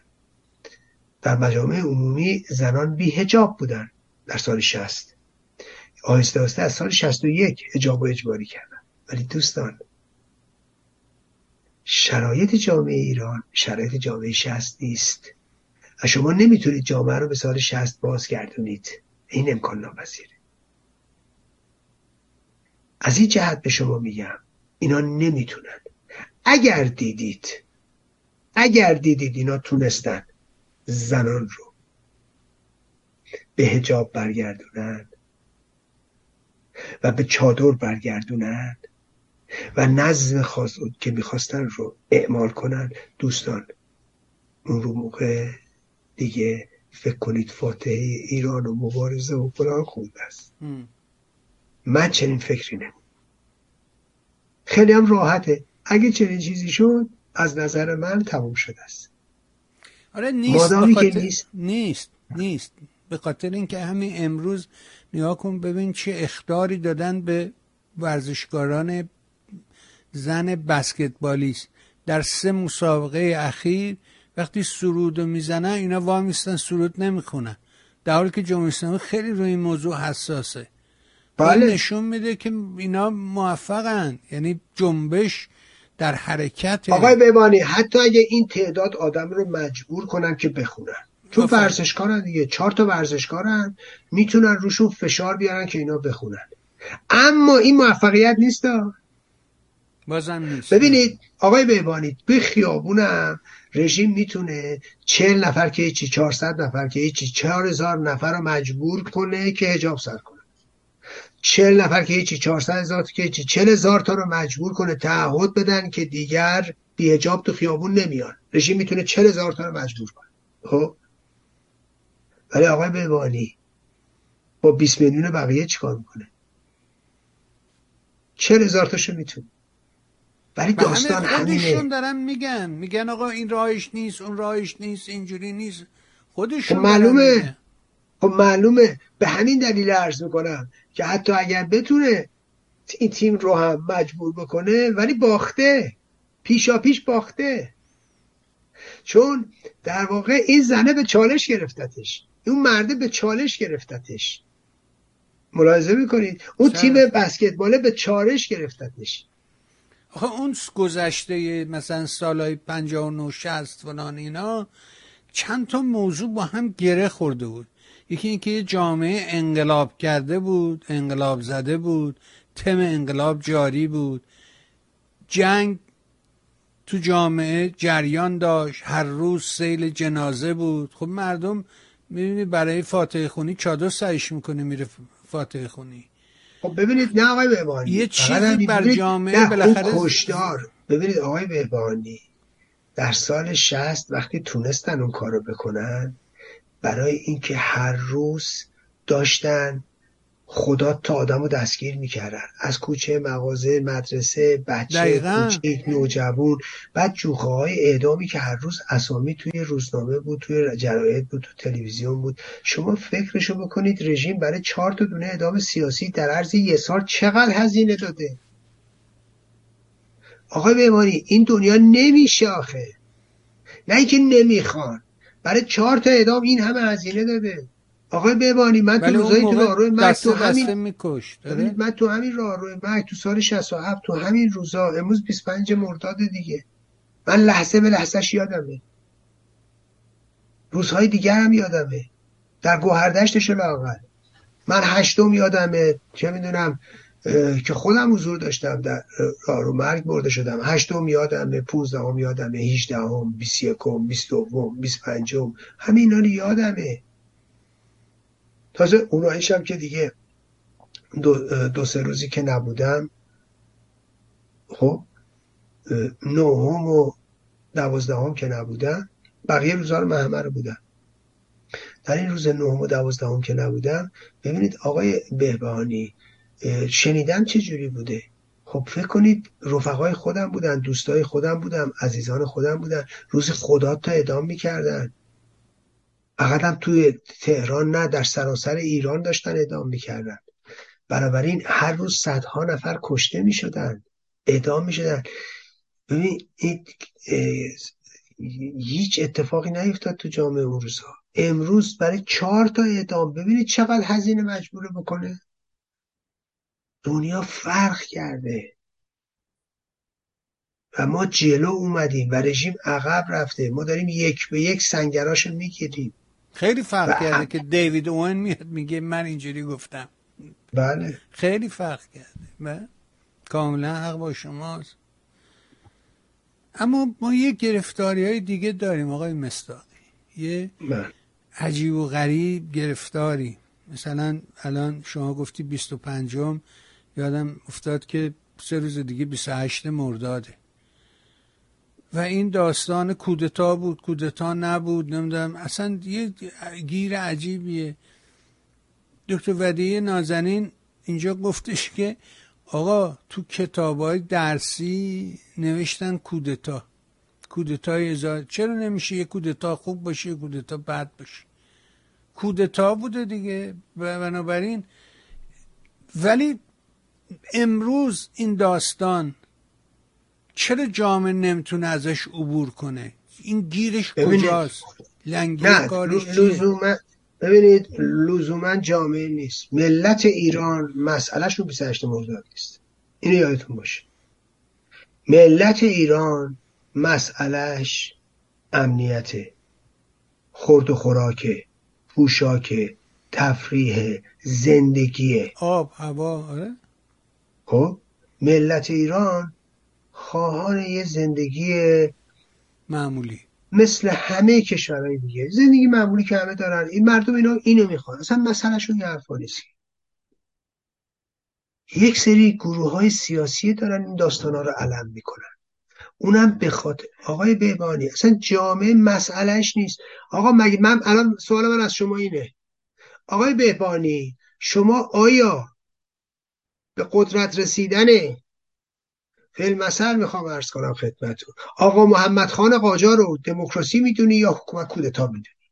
یا نمی‌دونم چگونگی به قدرت رسیدن نادرشاه در اثر کودتای سیاسی نظامی بوده یا در اثر حکومت مردمی و رأی و فلان و بیسان و خب چه کمکی به ما می‌کنه؟ موضوع ما نیست اصلا.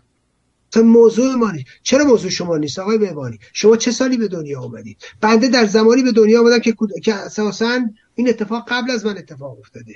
قبل از شما اتفاق افتاده آقای بهبانی ببینید بحث من بر اینه که همه وقتی پس همه اینا ایران رو نگاه کنید این داستان شما ملاحظه کنید هفتاد سال پیشه. از هفتاد سال پیش ببینید چند درصد جامعه ایران اساسا زنده نبودن. خب اصلا خوب یا بدش؟ آقای بهبانی این بحث تاریخه. باید اینو بریم تو تاریخ دنبالش بگردیم باید بریم بحث تاریخی بکنیم. نباید بحث امروز زندگیمون رو به این مسئله گره بزنیم. که این بود یا نبود یا چه جوری بود یا اصلا کی بر حقه کی ناحقه اصلا بحث امروز ما نیست و اصلا نبایستی باشه. اینا و بعد شما نگاه کنید یه رژیمی الان حاکمه. و خب ما همیشه یادمونه. رژیم مثلا فکر کنید ما مثلا طرفداران کسانی بودیم که در قدرت بودیم یه کودتایی شده ما رو زدن کنار یه دیگه مادر شدن جانشین ما. درسته؟ آقای ببانی امروز اینجوری نیست. امروز یه رژیمی حاکمه که خودش هم میگه کودتا. یه رژیمی حاکمه که داره می‌زنه جفت تو سر ما و اونا. یه رژیمیه که داره هم از ما می‌کشه هم از اونا. بابا این رژیم خودش مدعیه. ما داریم سر چی دعوا می‌کنیم؟ این رژیم مگه کم از کودتا میگه؟ مگه این رژیم از صبح بلند میشه راجع به کودتا نمیگه؟ مگه تو کتاباش ننوشته؟ مگه رژیم تبلیغ نمی‌کنه؟ بماند که خودشون متحدینش بودن. خب؟ آقا این رژیمی که صبح تا شب داره از این تبلیغات می‌کنه آقای ببانی من چرا باید برم تو دام بیفتم؟ من چرا باید برم از منم آتش بیاره معرکه بشم؟ درگیر بکنم جامعه رو که آقا کودتا بود یا قیام ملی بود. فرقی نمی‌کنه. من به هر دو سمت ماجرا دارم میگم. دوستان عزیز باید از یه جایی ما دست برداریم بایستی عبور کنیم از این مسائل. برای اینکه ایران رو نجات بدیم. برای که از این مرحله بگذریم. ببینید بماند. ما باید همه مسائل رو من بر خودم دارم میگم ما به دیگران کاری ندارم. من ایرج مصداقی که 45 ساله از صبح که بلند شدم مثلا ایران بوده تا شب که می‌خوام بخوام تاریخ خوندم نمی‌دونم کتاب های مختلف خوندم تجربه کردم. خب صحبت کردم بحث کردم با اونایی که بودن با اونایی که درگیر بودن از دو سمتش شنیدم خب؟ ولی امروز من ایرج مصداقی به شما میگم. من در این سن و سالی که امروز قرار دارم با این تجربه که امروز ازش برخوردارم بهتون میگم من باید در همه چیز تاریخ ایران بازنگری کنم. در خوب خوبش و در بد بدش. باید یه بار بازنگری کنم. و من می‌دونم تاریخ ما تاریخ دقیقی نیست. تاریخ شست ای نیست. حب و بغض های عجیبی بوده و ما باید همه چیز رو کنار بزنیم و باید تا به اون حقیقت ناب برسیم. ببینید شما برید نگاه کنید ببینید که بسیاری از چهره های دراز اول ایران که در صحنه سیاسی ایران بودن یا حالا شما برید نگاه کنید بسیاریشون از قاجاریه هستند بسیاری از رهبران حتی نهضت ملی خب از قاجاریه هستند بخشی در واقع درگیری های طایفه خودشون هم داشتن. ببینید دوستان عزیز ما باید همه چیز رو دوباره ببین بشنویم.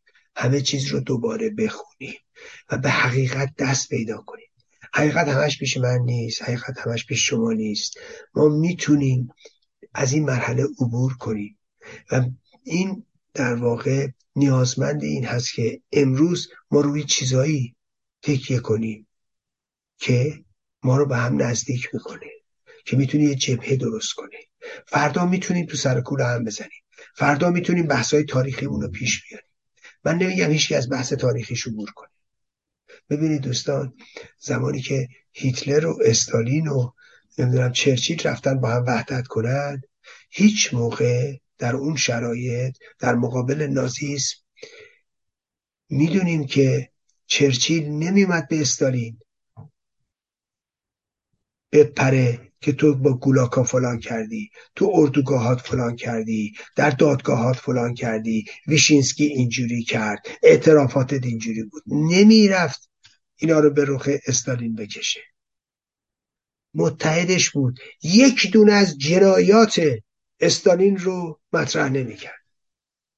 می‌دونست چه می‌دونست چه خونخواریه. می‌دونست چه دیکتاتوریه. خب؟ ولی اون روز متحدش بود و سکوت می‌کرد. و چشپوشی می‌کرد. و رو نقاط وحدت حرکت می‌کرد. فکر می‌کنید روزولت نمی‌دونست اینا رو؟ معلومه که می‌دونست. چجوری پنج سال بعد جنگ جهانی دو چهار سال بعدش در سال 1948 همسر روزولت خانم النا روزولت میاد تحت در ریاست هیئتیه که اعلامیه جهانی حقوق بشر می نویسه خب خیلی واضحه اینا می‌دونستن که اون دشمنه. می‌دونستن مثلا هیچ ربطی به حقوق بشر نداره. خب؟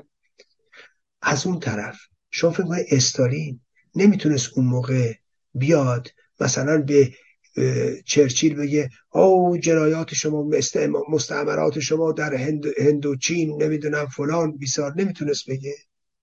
نمی‌تونست نمی‌دونم از آفریقا و فلان و فلان بگه. نمی‌تونست اونا رو به رخشون بکشه. ولی اینا نمیان کش و کش کنن. چون یه دشمن واحد دارن اونم هیتلره. همه نیروشون گذاشتن علیه هیتلر. با هم وحدت می‌کنیم علیه هیتلر. و فردا که هیتلر سرنگون شد جنگ سرد شروع شد. یعنی یه جنگی بین این دوتا مبارزه ایدولوژیک بین این دوتا مبارزه سیاسی بین این دوتا. مگه نبوده؟ مگه ندیدیم؟ چرا این بدیهیاتو؟ ای کسی که چه خودتو کمونیست می‌دونی. دیگه از استالین که دیگه تو نمی‌تونی کمونیست تر باشی. یا از استالین که دیگه نمی‌تونی به اصطلاح رادیکال تر باشی که. دیدید چه کرد در همدستی با غربی ها دیدید چه کرد در همدستی با روزولت و چرچیل. دیگه از این دوتا نیرو. به زعم شما کمونیست ها. به زعم شما بدنامتر هم هستن. که نیستن. بابا شما با خودتون مشکل دارید. بابا شما با تاریخ مشکل دارید. از اون طرف من به اونایی که سلطنت طلب هستن میگم. اونایی که پادشاهی خواهن میگم. بابا دیگه شما از چرچیل و چه می‌دونم روزولت اونورترید که با استالین ساختن باختن. برای چی؟ برای اینکه بتونن فاشیسم رو به زیر بکشن. ببینید این داستانی که من دارم عرض می‌کنم. به همین دلیلی که میگم آقا از 28 مرداد باید عبور کرد. آن نونه به ما که به 28 مرداد نمونده که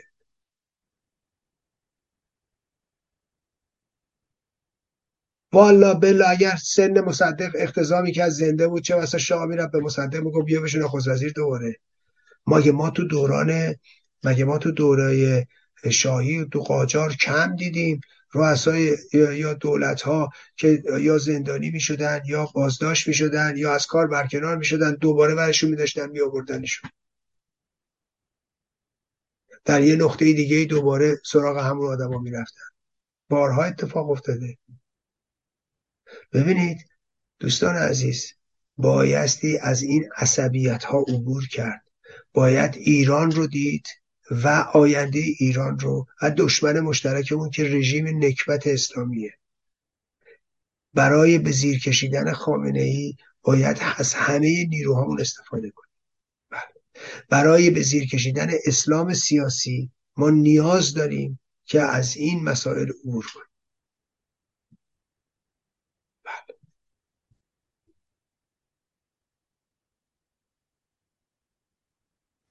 امیدوارم این صحبت ها شنیده بشه و دوستان توجه بکنه ممنون و سپاسگزار شما هستم این مستاقی می‌دونم در سفر هستی بنابراین زیاد وقت تو امروز نمی‌گیریم.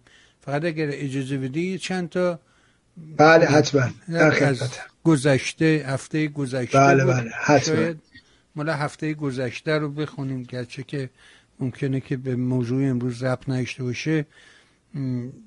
ولی به دروی سکه فاشیست فریدون نوشته با درود به آقای مصداقی اونها به چه خبر شده؟ چرا هفته ها و روزهاست که فقط آخوندهای جنایتکار رسوا میشن؟ هیچ کاری به سپاه تروریست ندارن. سایت کوچه روزی نیست که فیلمی ای آماده نکند برای زیر ضرب بردن آخوندا انگار که نه انگار جنایاتی را سپاه انجام داده است. آیا قرار است آخرین مهره نیست کشیده شود و رژیم صد درصد سپاهی شود؟ نکند کوچه خود در دست امنیتی ها و سپاهی هاست.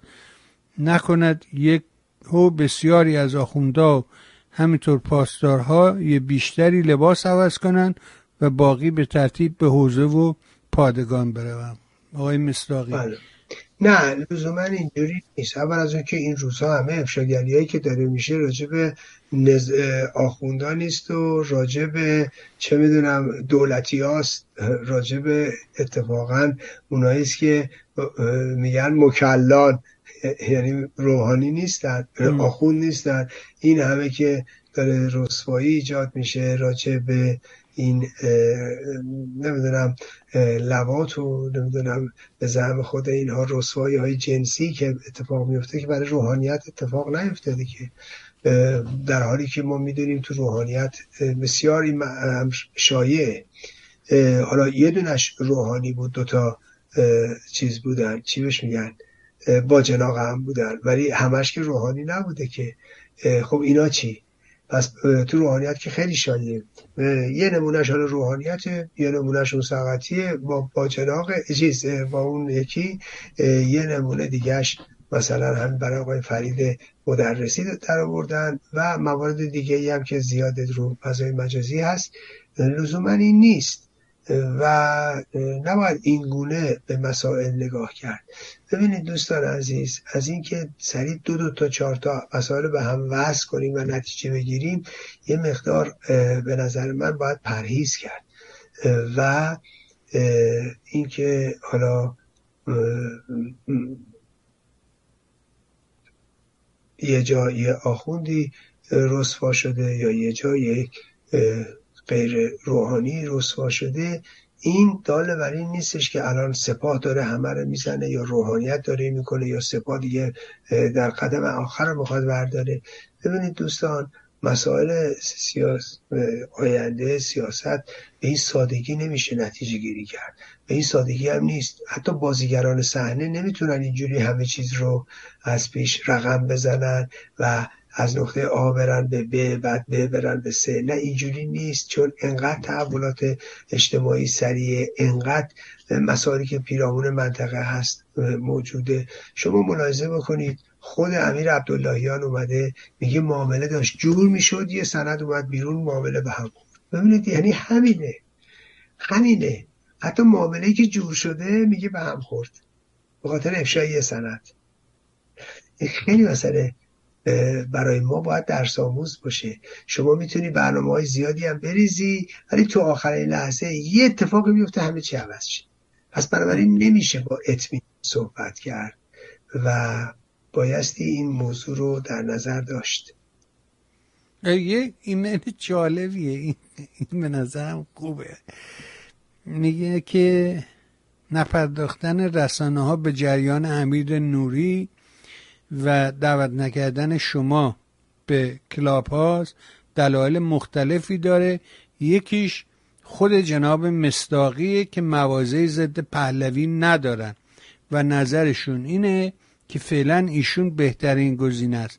هرچی کارشناس ما بینیم توی این شبکه ها بالاخره یه زاویه‌ای با شاهزاده دارن. زمستون میره و روسیایی به زغال میمونه. خسته نباشی خب حالا فکرشو بکنید. اصلا فکر کنید بعد فکر کنید من اصلا سلطنت طلبم. خب؟ ما خب ببینم سلطنت طلب وقتی این کارشناس هم باشه بعد اون موقع صاحب حقم باشه. شما از حقش محروم کنی از کارشناسیش محروم کنی از هر چیش بخواد پس چه دموکراتی هستن اینا؟ و اتفاقا بله این خانم دوست عزیز خانم یا آقایی که این رو مطرح کردن دست روی مسئله به نظر من حساسی هم گذاشتن. پر بیراه هم نیست. یه موقعی اون بابای چی بود اسمش این؟ محمد آسنگران؟ به شکل خیلی به نظر من صفیحانه ای مطرح کرده بود. این که سلطنت طلبه میگه نمی‌دونم چی اسمش؟ نیری تو بیمارستان نیست. مثلا این فکر می‌کنه مثلا یکی که سلطنت طلب باشه مثلا نمی‌تونه بگه نیری هست یا نیستش. یعنی حتما باید کمونیست اونم از نوع اینا از نوع به نظر من سوپ قزمیتش باشه تا بتونه بگه مثلا نیری هست یا نیستش. فکر کنید. ببینید یعنی این درجه از سفاحت خب وجود داره. و توی این رسانه ها ببینید این رسانه ها اول از اون که خب اینا یه مشکلی هم دیگه هم که دارن اینه که خب شما همسو با اونا نیستی حرف اونا رو نمی‌زنی. شما خیلی از این رسانه ها به اصطلاح کارشناسایی که میارن از شیر ما تا جون آزمیزاد که کارشناسن. بعدم هرچی هم که میگن تو دستگاه همون تلویزیون داره میگه. یعنی درست حرفا به باب میل اونا رو می‌زنه. می‌دونید؟ حرف باب میل اوناست. خب این خیلی خیلی مسئله به نظر من غیر حرفه‌ایه که شما کارشناسی رو بیاری که نظر خود رو بگه. ملاحظه می‌کنید؟ و این که کارشناسش که نیست که این این به چی میگن؟ شیپورچیه بوخچیه و اینه. بله خب می‌تونه اینا هم باشه چون می‌دونید بسیاری از این رسانه ها به خصوص اونایشون که یه ذره سبقه چپ دارن یا اون طرفی هستن. بله خب از این چیزا اصلا خوششون نمیاد. و ولی منم که عرض کردم خدمتتون ببینید اینا به نظر من در حال انقراضن. گفتم از دایناسور یه کلاق باقی میمونه از اینا فکر نمی کنم حتی اونم باقی بمونه. من یعنی بنابراین من به هیچ وجه نگران نیستم که حالا اینا نمی‌برن. اما یه پرسشی هست امید پرسیده و اون اینه که ضمن سلام و خسته نباشید لطفا از جناب مستاقی بپرسید که به نظر ایشان آیا مردم باید به طور کلی از جریان ها و شخصیت های مانند میرحسین موسوی یا فائزه آشمی یا تایزاده عبور کنند؟ برای مثال اگر آنها در یک بزنگای تاریخی پتانسیل تبدیل شدن به یک آلترناتیو داخلی علیه جریان سیاسی کنونی داشته باشند وظیفه ما چیست؟ حمایت کردن از آنها با تمام ضعف ها و اشتباه تاریخی یا رد کردن آنها؟ بله. ببینید من اول خد... موضوع خدمتتون بگم. به این سوالات فرضی نمیشه پاسخ داد. می‌دونید؟ یعنی اینا فرضیه است. فرضیه ای که اصلا می‌تونه محقق نشه. اما اگر چنانچه در هر شرایطی اتفاقی افتاد در جامعه اون وقت بسته به اون موضوع و اتفاق میشه چه موضع گیری کرد. مثلا خدمتتون ارز کنم. شما فکر کنید در سال 88 فکر کنید یه اتفاقی افتاده مثل 88 درسته؟ یه میر حسینی و یه موسوی و اینا هم در صحنه تظاهرات هستن. خب؟ یه ملتی هم هستن که میگن چی؟ یا حسین میر حسین یا میگن مثلا رأی من کوز نمی‌دونم فلان و فلان. درسته؟ خب تو اون شرایط از نظر من یه نیروی مسئول ایرانی میان پرس باید چیکار کنه؟ از مردم بخواد تو خیابون نرین چیکار کنه؟ معلومه که بایستی از جنبش اعتراضی دفاع کنه. حالا اگر بالمثل یه روزی تاجزاده ای نمی‌دونم واعظه ای یا هر کسی دیگه این چنانی می‌تونه در واقع نیروی رو بسیج کنه. یا نیروی بسیج میشه پشت اینا. یا نیروی بسیج میشه در حمایت از اینها. شما نباید در مقابلش بیستید. ما هر نیرویی که بتونه رژیم نکبت اسلامی رو تضعیف کنه باید استقبال کنیم حتی اگه این رژیم به هر دلیلی به هر دلیلی تحت هر شرایطی به سمت نوعی گشایش بره ما باید استقبال کنیم. ما نباید از انقباز استفاده کنیم دوستان عزیز من نظرم این نیست که انقباز لزوما خوبه. من فکر می‌کنم هرچی کم هزینه تر بهتر. ملاحظه می‌کنید؟ بله. ولی نظر نهایی منو بخواین من در هر شرایطی بسته به شرایط بسته به موقعیت اون وقت من نظرم رو خواهم یا حمایت می‌کنم یا مخالفت می‌کنم. پیش پیش نمی‌تونم بگم. اما به طور اصولی من مشکلی ندارم.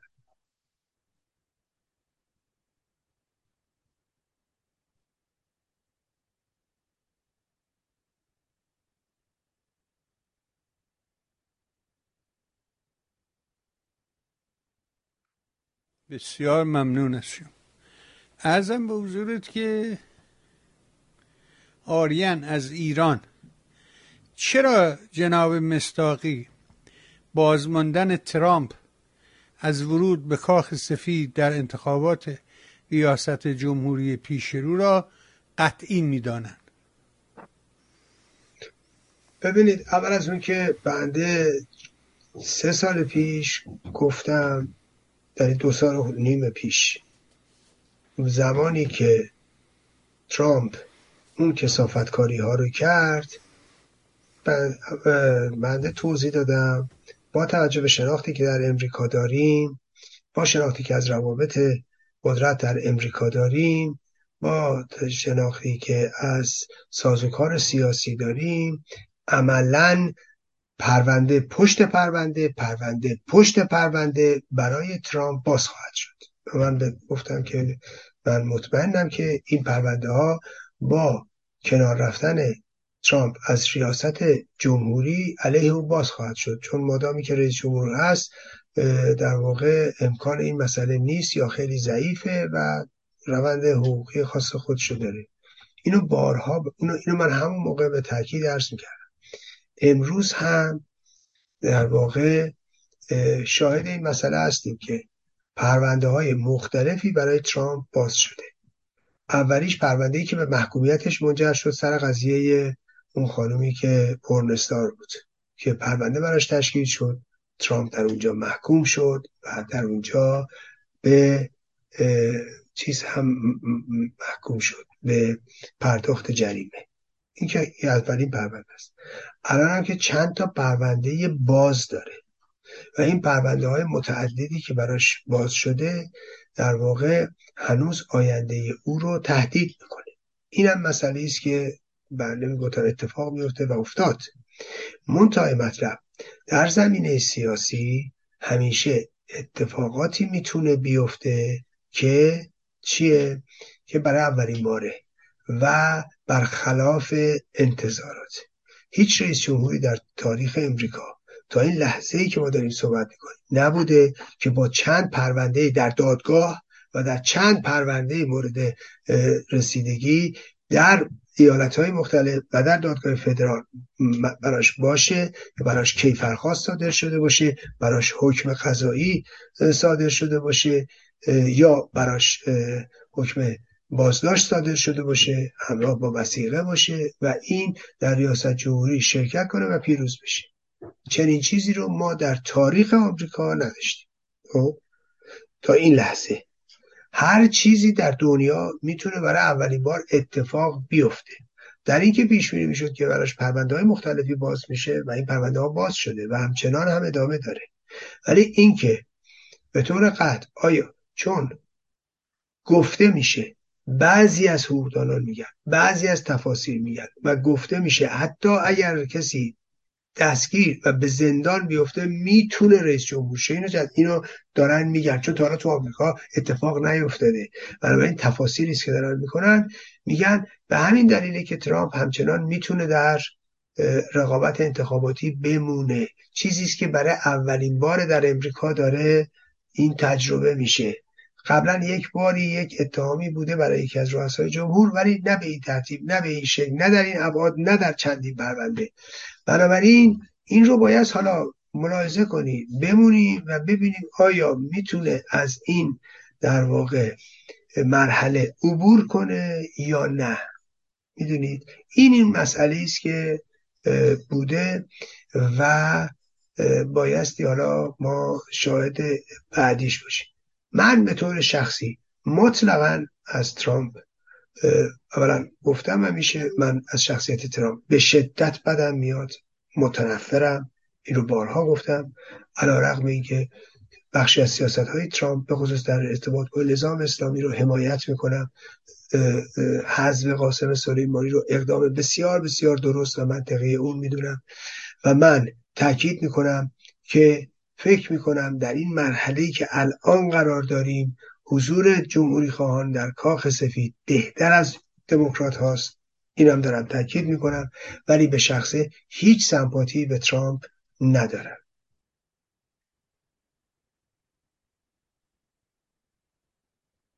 منم با شما همراه. در این دیگه به خصوص با شما خیلی همراه هستم. علا رقم این که همه که می‌زنن من نه جمهوری خواهم نه نمی‌دونم دموکراتم من در درجه اول و آخر هر کجای جهان که زندگی کنم نهایتا ایرانی هستم. میهنم برای من مهمتر از هر موضوع دیگری است. اما یه دونه ایمیل مربوط به داوود یه دونه مربوط به امروز دوتا رو با هم دیگه قاطی می‌کنم. و هر دو چون به هم یه جوری مرتبطن. بله. داوود هفته گذشته گفته آیا منظور جناب مستاقی این است که اگر رهبریت سازمان مجاهدین در ایران مانده بود با وجود آن حد از سرکوب بهتر می‌شد بچه ها رو پناه و اسکان داد و از سرگردانی و آوردیشون جلوگیری کرد؟ این یه پرسشه.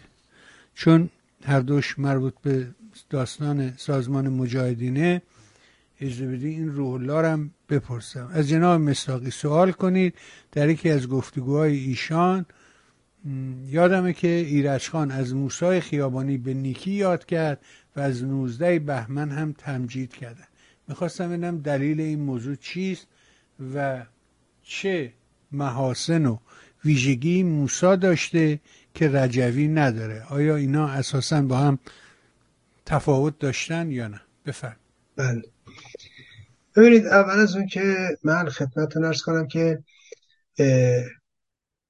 سیاستی رو که رهبری مجاهدین و به خصوص شخص رجوی به نظر من نقش اساسی و تعیین کننده در تصمیمات داشته در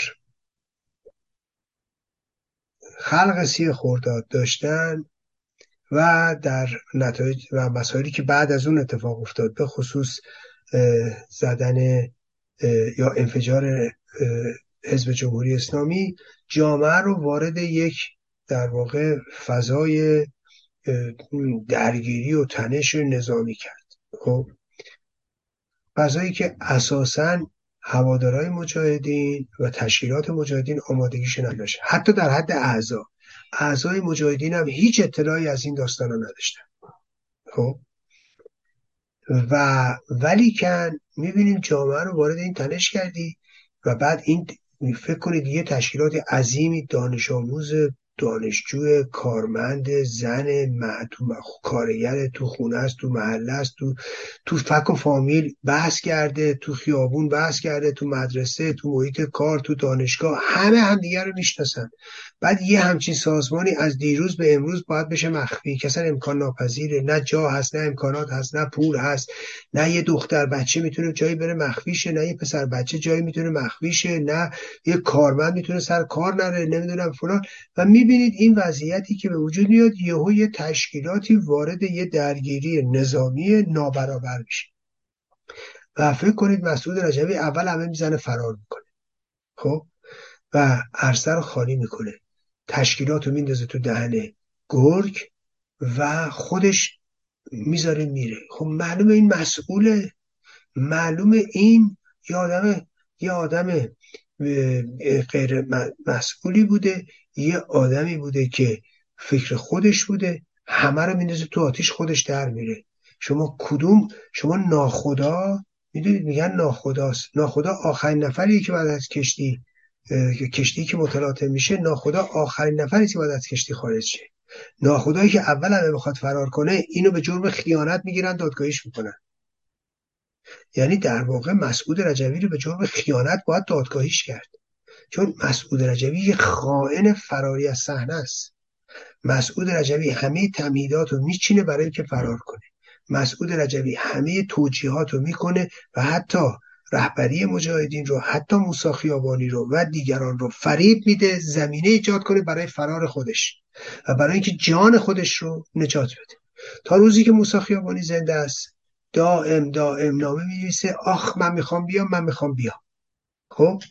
چون روحیات موسی رو می‌شناسه. و از او سو استفاده می‌کنه. اونم هی میگه نه تو اونجا وایسا ما اینجا رو داریم. تو اونجا وایسا ما اینجا رو داریم.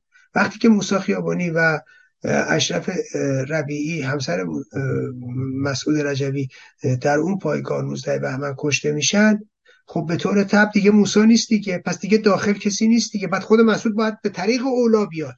تا روزی موسی خیابانی بود هی خودش در واقع لوس می‌کرد. من می‌خوام بیام من می‌خوام بیام. خب بسیار خوب. تو می‌خوای بیای دیگه. موسی مانت بوده. حالا که موسی کشته شده دیگه هیچکی هم نیست. و خب به طریق اولا باید بیای دیگه. چرا نیومدی؟ برای که دروغ می‌گفت. برای که سر موسی خیابانی رو شیره میمانید از نظر من. این یک. من چرا تقدیر می‌کنم؟ برای که برای مقاومته برای که برای مبارزه است برای که تو اینجا میسته برای که تا آخرین لحظه مبارزه می‌کنه و کشته میشه. برای که فرار برقرار ترجیح نمیده. برای که دنبال فرار از صحنه نیست. من به خاطر مبارزش بهش احترام قائلم. برای که به خاطر مبارزش بهش علاقه مندم. برای که من تصمیمات او رو اشتباه می‌دونم. بله من تصمیمات موسی خیابانی رو اشتباه می‌دونم. من ورود به فاز نظامی رو اشتباه می‌دونم. اما موسی خیابانی رو دوستش دارم برای اینکه تا آخرین لحظه با... برای که تا آخرین لحظه بر سر جنازش ایستادم. و گریستم. من به لحاظ عاطفی با اون گره دارم. با مسعود رجوی ندارم. او یه فراری از صحنه است. یه دروغگوه و یک حق بازه و من موسی رو دوستش دارم. برای که بسیاری جاها دیدن جنازه او منو حفظ کرد. بسیاری از جاها دیدن پیکره در هم کویده او منو حفظ کرد. در زیر فشار حفظم کرد. در سختی ها حفظم کرد. در تنهایی ها حفظم کرد. و من به او وام دارم و من به او بدهکارم.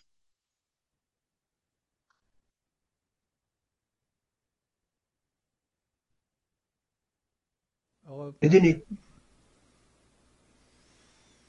بله. من ممنونم. یعنی, دلیلش اینه. و نه چیز دیگه ای آره وقتی کتاب شما رو می‌خونی این نکته که داری میگی کاملا اونجا پررنگ نشون میده. مثلا تو سال شهر وقتی گوهردش درست میشه زندانی ها رو منتقل می‌کنن از اوین به گوهردش خب بیشترین تعداد زندانی ها مجاهدن. و جالب داستان اینه که رنج سنیه که تعداد کسانی که زیر 20 سال هستن و کسانی که بین 20 تا 25 سال هستن بیشترین تعداد زندانی ها رو تشکیل میدن. یعنی جوان بودن همه. بله. و من یه نکته رو بگم. یکی از دلایل نفرت رجوی از من و یکی از دلایل کینه رجوی از من در واقع عشق و احترام به موسی خیابانی است صرف نظر از اشتباهاتشون ببینید من امروز دارم به قضیه نگاه می‌کنم. من تصمیماتی که موسی خیابانی رو گرفتم درست نمی‌دونم من به اون نقد دارم. اما یادمون باشه همین همین احساس همین احترامی که من برای موسی قائلم همین همین عشقی که به او دارم و همین محبتی که دارم مسعود رجوی کتاب منو می‌خونه مسعود رجوی خونده و مسعود رجوی اون لحظاتی که من از موسا تمجید می‌کنم اون جایی که عشق خودم رو به او میگم. من می‌دونم تیریست در جگر مسعود رجوی و من می‌دونم که او در واقع چه نفرتی در نهاد خودش حتی از موسی می‌دونید که حتی یک مسعود رجوی حتی میاد واقعی 19 بهمن رو بارونه می‌کنه. میگه اشرف و موسا یعنی می‌خواد موسی رو تخفیفش بده. و حتی یک به نظر من یک دلغک و یک بوزینه ای مثل مهدی عویشمچی رو میاره که بگه اگر موسامی بود اینا عقده های مسعود رجویه ها. اون او این رو کلید به قول معروف مثل عروسک کوکی کوکش می‌کنه مهدی عبیشمچی رو. میگه اگر موسا خیابانی بود الان زانوی ایدئولوژیک می‌زد در مقابل نمی‌دونم مسعود و مریم. اینا عقده های رجویست ها اینا عقده های رجویه که از زبان مهدی عبیشمچی در میاد. ببینید من نمی‌دونم موسا خیابانی اگر می بود چی می‌شد. من نمی‌دونم موسی خیابانی اگه میبود سرنوشت مجاهدین چی می‌شد. اما من یه چیزی رو بهتون بگم. من موسی خیابانی تا اون لحظه ای که زنده بود داوریش می‌کنم. و نه بعد از اون. و من اصلا فکر نمی کنم بعد از اون چه می‌شد. یک لحظه در ذهنم خطور نمی‌کنه او چه می‌شد. ملاحظه می‌کنید؟ ولی به دلایل مختلفی که عرض کردم. من مبارزه خودم رو من ایستادگی خودم رو مدیون او می‌دونم. و من کسی نیستم که کسی یک لیوان آب دستم داده باشه و من یادم بره. و موسی خیابانی من خیلی جاها نجاتم داد. در زیر خیلی فشارها نجاتم داد. و من مدیونم تا روزی که زندم مدیونم. اینه که باید احساس قد شناسی داشته باشیم. و قد شناس باشیم. حتی با آدمایی که می‌دونیم اشتباه کردن.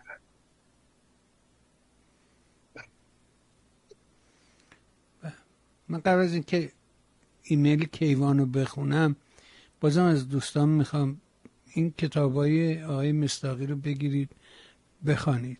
کمک می‌کنه به ما. یه شناخت نوعی به ما میده از جامعه ایران از جامعه انقلاب زده و حتی می‌تونه راهکار باشه برای امروز ما که چه باید کرد رو پیدا بکنیم.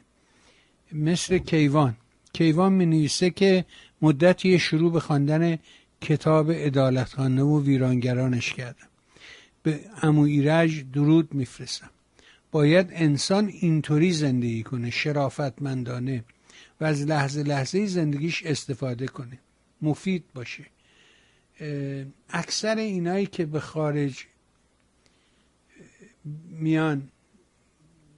به جای اینکه از امکانات و آزادی خارج از ایران استفاده کنن و هدفش پیشرفت و کسب علم باشه به فکر رانه تاکسی شدن و پیتزا فروشی و کار سیان. امو ایرج قلب منی امیدوارم همیشه سرت بلند باشه و زحماتت به نتیجه برسه. و شما تو همین کتاب ها من باز استناد می‌کنم به کیوان تو کتابات توضیح میدی راجع به این همین موضوعی که الان گفتی چرا موسی خیابانی کجا قرار می‌گیره؟ چجوری کمکت می‌کنه توی زندگی؟ بله. همه رو توضیح آقای من ولی موضوع خدمتتون بگم. ببینید همه دوستان عزیز هموطنانمون که اومدن در خارج از کشور در زمین های مختلف حالا کار می‌کنن زندگی می‌کنن زندگی شرافتمندانه ای دارن همه اینا عزیزن. و به نظر من به هیچ وجه نبایستی ما حالا چون یکی می‌خواد به خودش علاقه داره محبت داره بخواد از من قد شناسی کنه مثلا بخواد باعث تخفیف اونا بشه. نه اونا همشون عزیزن اونا همشون در واقع ایرانی هستن که دل در گروه میهنشون دارن. امیدوارم که اونها به سهم خودشون بتونن به جنبش به سهم خودشون بتونن به مبارزه کمک کنن. من یه بگم یه, یه موضوعی رو خدمتون ببینید خود من که اینجا هستم خیلی از همین دوستایی که می‌بینید و فکر می‌کنید و اینا که اینا دنبال یا کاسبیشونن یا دنبال مغازهشونن یا دنبال تاکسیشونن یا دنبال کارشونن یا دنبال نمی‌دونم شرکتشونن خیلی همینان که میان کمک می‌کنن و خیلی همینان که این جنبش دادخواهی رو پشتیبانی کردن و ما هم هیچ اسمشون نیست. هیچ جام صحبتی از این عزیزان نیست. هیچ جام نام نیکی از اونا یا نام برده نشده. بنابراین به نظر من حالا خوب ما قد شناسی بکنیم. حالا من که به خودم برمیگرده رو نمیگم ولی نه درست من فکر می‌کنم که باعث این نشه که یعنی توصیه اینه که ما تلاش اون عزیزان رو نبینیم.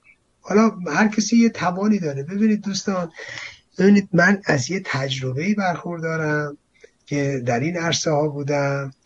یکی تجربهمه و یکی هم خب توانمه در جمعبندی یا استفاده از تجربه. خب ممکنه دیگران اینو نداشته باشن. ببینید خیلی از دوستان هستن با من زندان بودن با من اسیر بودن با من سختی کشیدن مثل من کشیدن.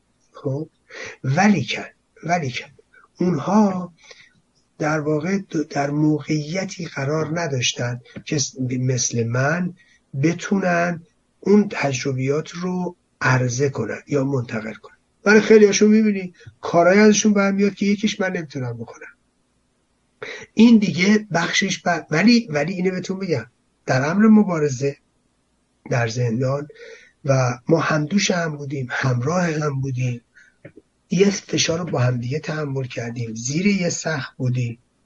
و در اینی که در هر صورت حالا اگه من می‌تونم یا اگه من این کارو می‌کنم بخشش برمیگرده. خب میگم به تجربه و اینها بخشش هم برمیگرده. هر کسی بالاخره برای بهره کاری ساخته شده. ملاحظه می‌کنید؟ اونا یه توانمندیهایی دارن در یه عرصه‌ای که من واقعا ندارم. اینه که اینم باید در نه بحثش که اون نبود که ما اونا رو تخته کنیم که. بحثش این بودش که باید اونا هم دل بدن. بدونم حالا دیگه ما با دل دادنش موافقیم.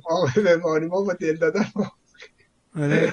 نه بدونه برای چی اومده اینجا. برای چی اومده اینجا بله بله. زندگی خب بسیاری از ایرانی ها بالاخره در ببینید یه چیزی بهتون بگم. آقای بهبانی جنبش محسا یه آزمایش خوبی هم بود.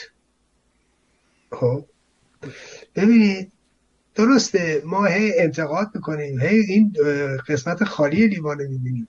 ولی شما کجا تو دنیا؟ کدوم خارجی؟ کدوم در واقع مهاجر؟ کدوم دسته رو می‌بینید که بتونه یک سال یه جنبشی تو خارج کشور داشته باشه؟ در همه کشورهای دنیا داشته باشه. هر جایی که ایرانی باشه جنبش اعتراضی باشه. نه یه هفته ده ها هفته. ده هفته بیشتر کمتر. ببینید آقای بهبانی باید قدرم دونست. بعد ما نقاط منفیمون رو می‌بینیم مثبتمون هم ببینیم. بالاخره همین آدمایی که اومدن تو خیابون همشون یا کارمند بودن یا شاغل بودن یا نمی‌دونم جا اینجا اونجا نمی‌دونم یا کار شخصی داشتن نمی‌دونم راننده اتوبوس بودن راننده کامیون بودن تاکسی بودن. همه همینا بودن. همه از زندگیاشون زدن. ببینید خیلی که میمدن تو همین دادگاه از زندگی شخصیشون زدن. خیلی که می‌بینید کار نمی‌کردن میمدن همش تو این دادگاه بودن. ببینید ما باید منظورم می‌خوام اینو بگم اونم از یه جوری در واقع بشه که فکر کنیم حالا مثلا تو جامعه ایران مثلا کنیم یه استثناءاتی پیدا میشن دیگه. نه. منی که امروز شما منو می‌بینید اینجا خب منم با کمک این عزیزان می‌تونم این بار رو دوش بیارم. خب مطمئنا حتی اگه اینها هم نبودن من به شما قول میدم من این کارا رو می‌کردم. اگه تنها هم بودم می‌کردم. اما با این سرعت اما با این کیفیت نه. اون موقع نه. بنابراین هم این دستاوردهایی که می‌بینید دستاوردهای من نیست. دستاوردهای یه مجموعه است. مجموعه که شاید خیلی ها نبیننش. ملاحظه می‌کنید. ولی خودم که می‌دونم عزیزانی که به من کمک می‌کنن خودم که میشناسمشون ملاحظه می‌کنید و اینی که باز قطر آقای, آقای مصداقی فقط به این مجموعه که خط نمیشه. ببین ما میلیون ها ایرانی تو خارج کشور داریم. بله. خب شما یه آدم استثنایی. شما تو زندان خب آقای جراحی پاک از همه آقای کی هم چی کاری می‌کنه؟ یه آدم نه. می‌فهمم. بخیه بزنه؟ تو زندان بره پای یارو رو آقای ببانی ببین من بگم. آخه اون مردمی که می‌بینی ببینید اول از اون که مبارزه یه ارزشه. از همه نمی‌تونیم این انتظار داشته باشیم. و فکر کنید توی جامعه ای تو هر جامعه دیگه من فکر کنید چند درصد از مردم میاد تو خیابون؟ بدونه برای چی اومده خارج کشور. نه می‌فهمم. چه, شو... چه چیزی اون رو از وطن و موتن و خاله و هیچ جامعه ای در دنیا ده درصد جامعه نیست که انقلاب کنه.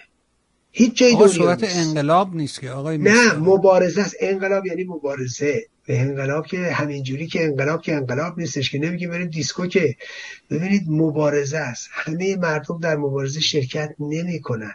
همه مردم در یک تلاش جمعی شرکت نمی‌کنن. و بعد هم ببینید من یک ببین من من انتخاب کردم. اولیش اینه که انتخاب کردم. و این انتخاب مبارزه زورکی نیست. این انتخاب مبارزه با فراخان نیست. این انتخاب مبارزه با من بمیرم تو بمیری نیست. خب؟ من روزی که توی راه اومدم آقای یه لحظه اجازه بده.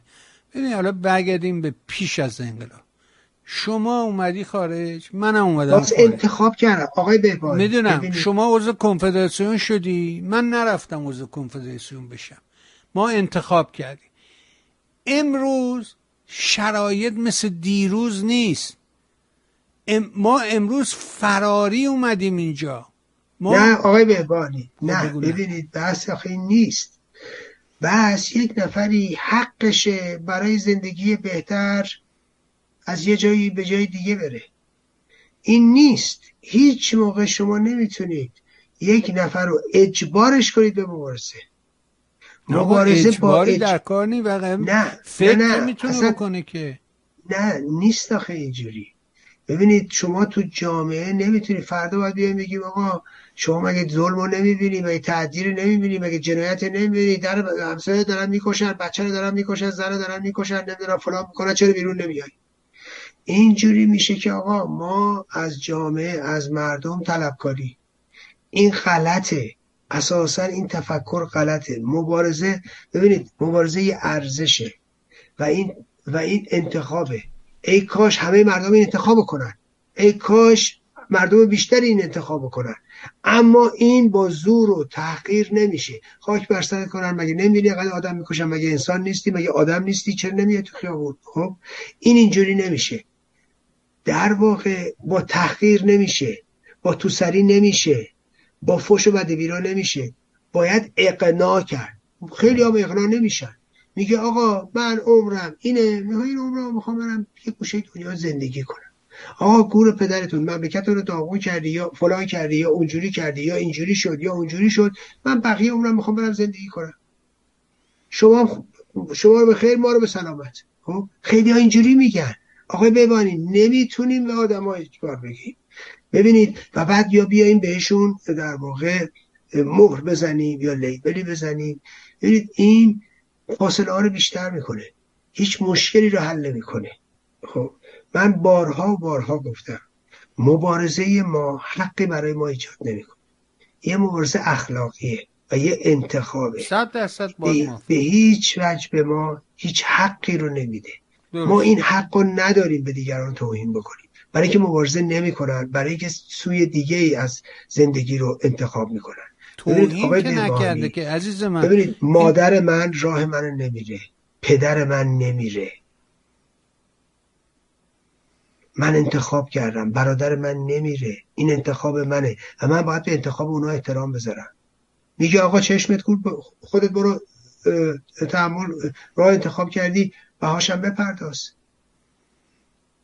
خب؟ اون نمیاد علیه من حرفی بزنه. اون نمیاد نمی‌دونم علیه من شمشیر بکشه. اون نمیاد منو توهین بکنه بهم. منم در همینطور باید احترام بذارم اون. یه شیوه دیگه زندگی رو پیش گرفته که من نمیپسندم. اونم مال من نمیپسنده. بنابراین ملت ایران چون از ایران در رفتن اینجوری نیستش که چون در رفتن ها حالا که در رفتی دیگه باید بیای نمیشه چون اونو با انگیزه های مختلف. اصلا خیلی در میرن یه ما نمی‌خوام دیگه پشتمون رو نگاه کنیم. نمی‌دونم. ولی من توهینی تو ایمیل کیوان ندیدم خدا. نه نه ایشون توهین ببین من این دوست عزیز من شما اصلا به حرف من متوجه نشدید. من من نگفتم ایشون توهین کردن. من نگفتم که اساسا این که ایشون همه مهر و محبتشون به من بود و من اساسا توش نه توهین دیدم نه به خودم نه به کسی دیگری. من برای ایشون به عنوان یک نفری که در واقع خودش در بطن مبارزه بوده. امروزم خواب و خوراکش اینه. یه آدمی هم هستم که ابن الوقت نیستم. یه آدمی هم نیستم دوباره زندگی فردین باشم. من به عنوان کسی که این تجربه رو طی کرده این تجربه رو از سر گذرونده و در این موقعیت هست به ایشون دارم توضیح میدم. مثل همینی که دارم توضیح میدم به آدم ها یه سوالی می‌کنن من سوالشون رو جواب میدم. خب در حد فهم و شعورم.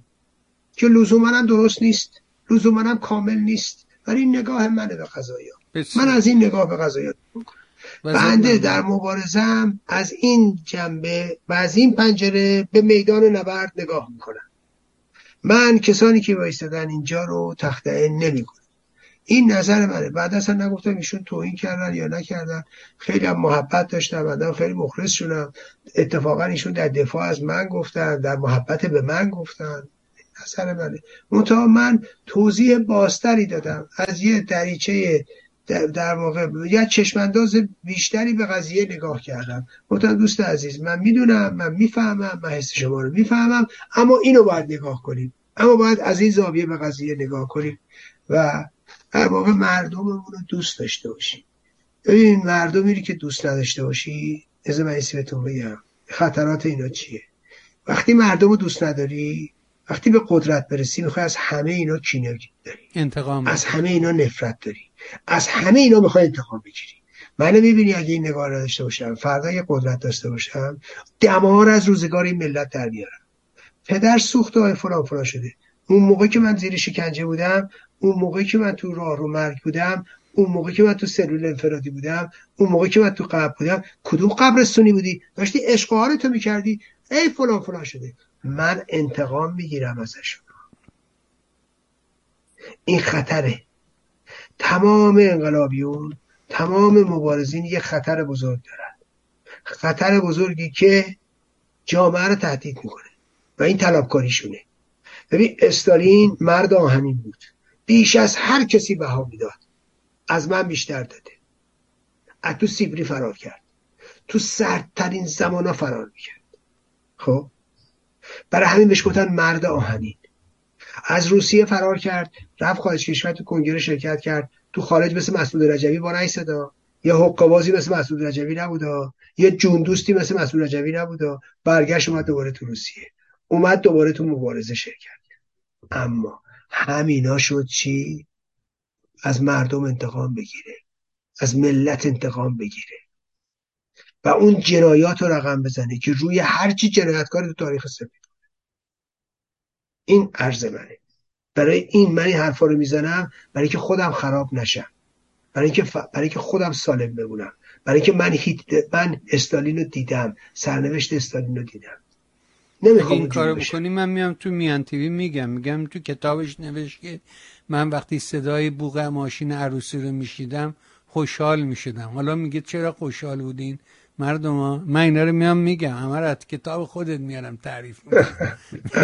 علکی می‌گفته این. بله. نه واقعیتش اینه. من وقتی نگام به اینه که ما دارم بچه ها رو تو همین روزاست. آقای بهبانی تو همین روزا در سال 67 درست تو همین روزا دو سه روز قبلش. چون الان روز دوم محرمه. خب دوم سوم محرمه. روزهای قبلش هر شب بوق عروسی بود. و مردم خوشحال بودن. منم می‌دونستم پام 100 کیلو بود از پله میمدم بالا برای که رفقا همه رو کشته بودن. من فکر می‌کردم باید زنده بمونم. ببینید و باید مبارزه کنم و باید ادامه بدم و باید این راه رو برم. علا رقم همه سختیش علا رقم همه دردهاش علا رقم همه هرمانی که داشت. خب میومدم بوغ عروسی بشنیدم بوغ عروسی که بشنیدم خوشحال می‌شدم. بوغ عروسی که می‌شدم چیه؟ روم باز می‌شد چون می‌دونستم زندگی های جدید داره شکل امروز این همه جون بچه های ما رو گرفتید امروز این همه جانهای جوان رو به خاک انداختید اما داره نطفه های جدید شکل می‌گیره.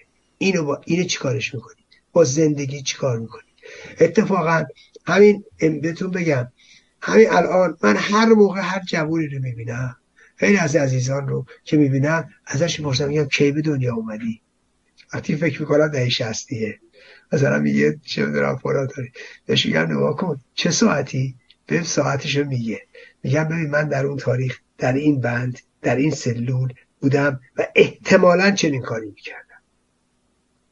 موقعی که تو به دنیا اومدی و چقدر خوب که اون موقع من به این چیزا فکر می‌کردم و تو داشتی به دنیا میومدی و اتفاقا چقدر خوب که امروز با همین این نگاه من به زندگی این نگاه من به مبارزه است. حالا شاید یه دیگه با نگاهشون مخالف من باشه. ولی اینم بگم همین من خسته نمیشم. همین از مبارزه خسته نمیشم همین معیوس نمیشم همین افسرده نمیشم همینه که به نکات منفی فکر نمی کنم همینی که راهمو باز می‌کنه همینی که در واقع برام نعمت از در و دیوار میباره. به قول معروف یه به کوری چشم اونا که نمی‌تونم ببینن نعمت از در و دیوار برام میباره. چجوری بگم؟ والا دروغ نمیگم. حالا هر کسی نعمت رو یه چیزی می‌بینه. منم نعمت رو شاید متفاوت از بقیه می‌بینم. ولی برای من در بسته ای نیست. هر در بسته ای برای من باز میشه. هر در بسته ای برای من باز میشه. و این خوشبختی منه. بله. اگر اجازه بدید بنده مرخص شم. آره. خیلی بمونه اینا برای جلسات بعد. حتما. در سپاسگزارتیم. بازم متشکریم. ولی فقط در یه جلسه باید توضیح بدی که چجوری جرأت کردی که با یه شیشه شکسته پای طرف رو جراحی بکنی. این یه بار بعد توضیح بدی.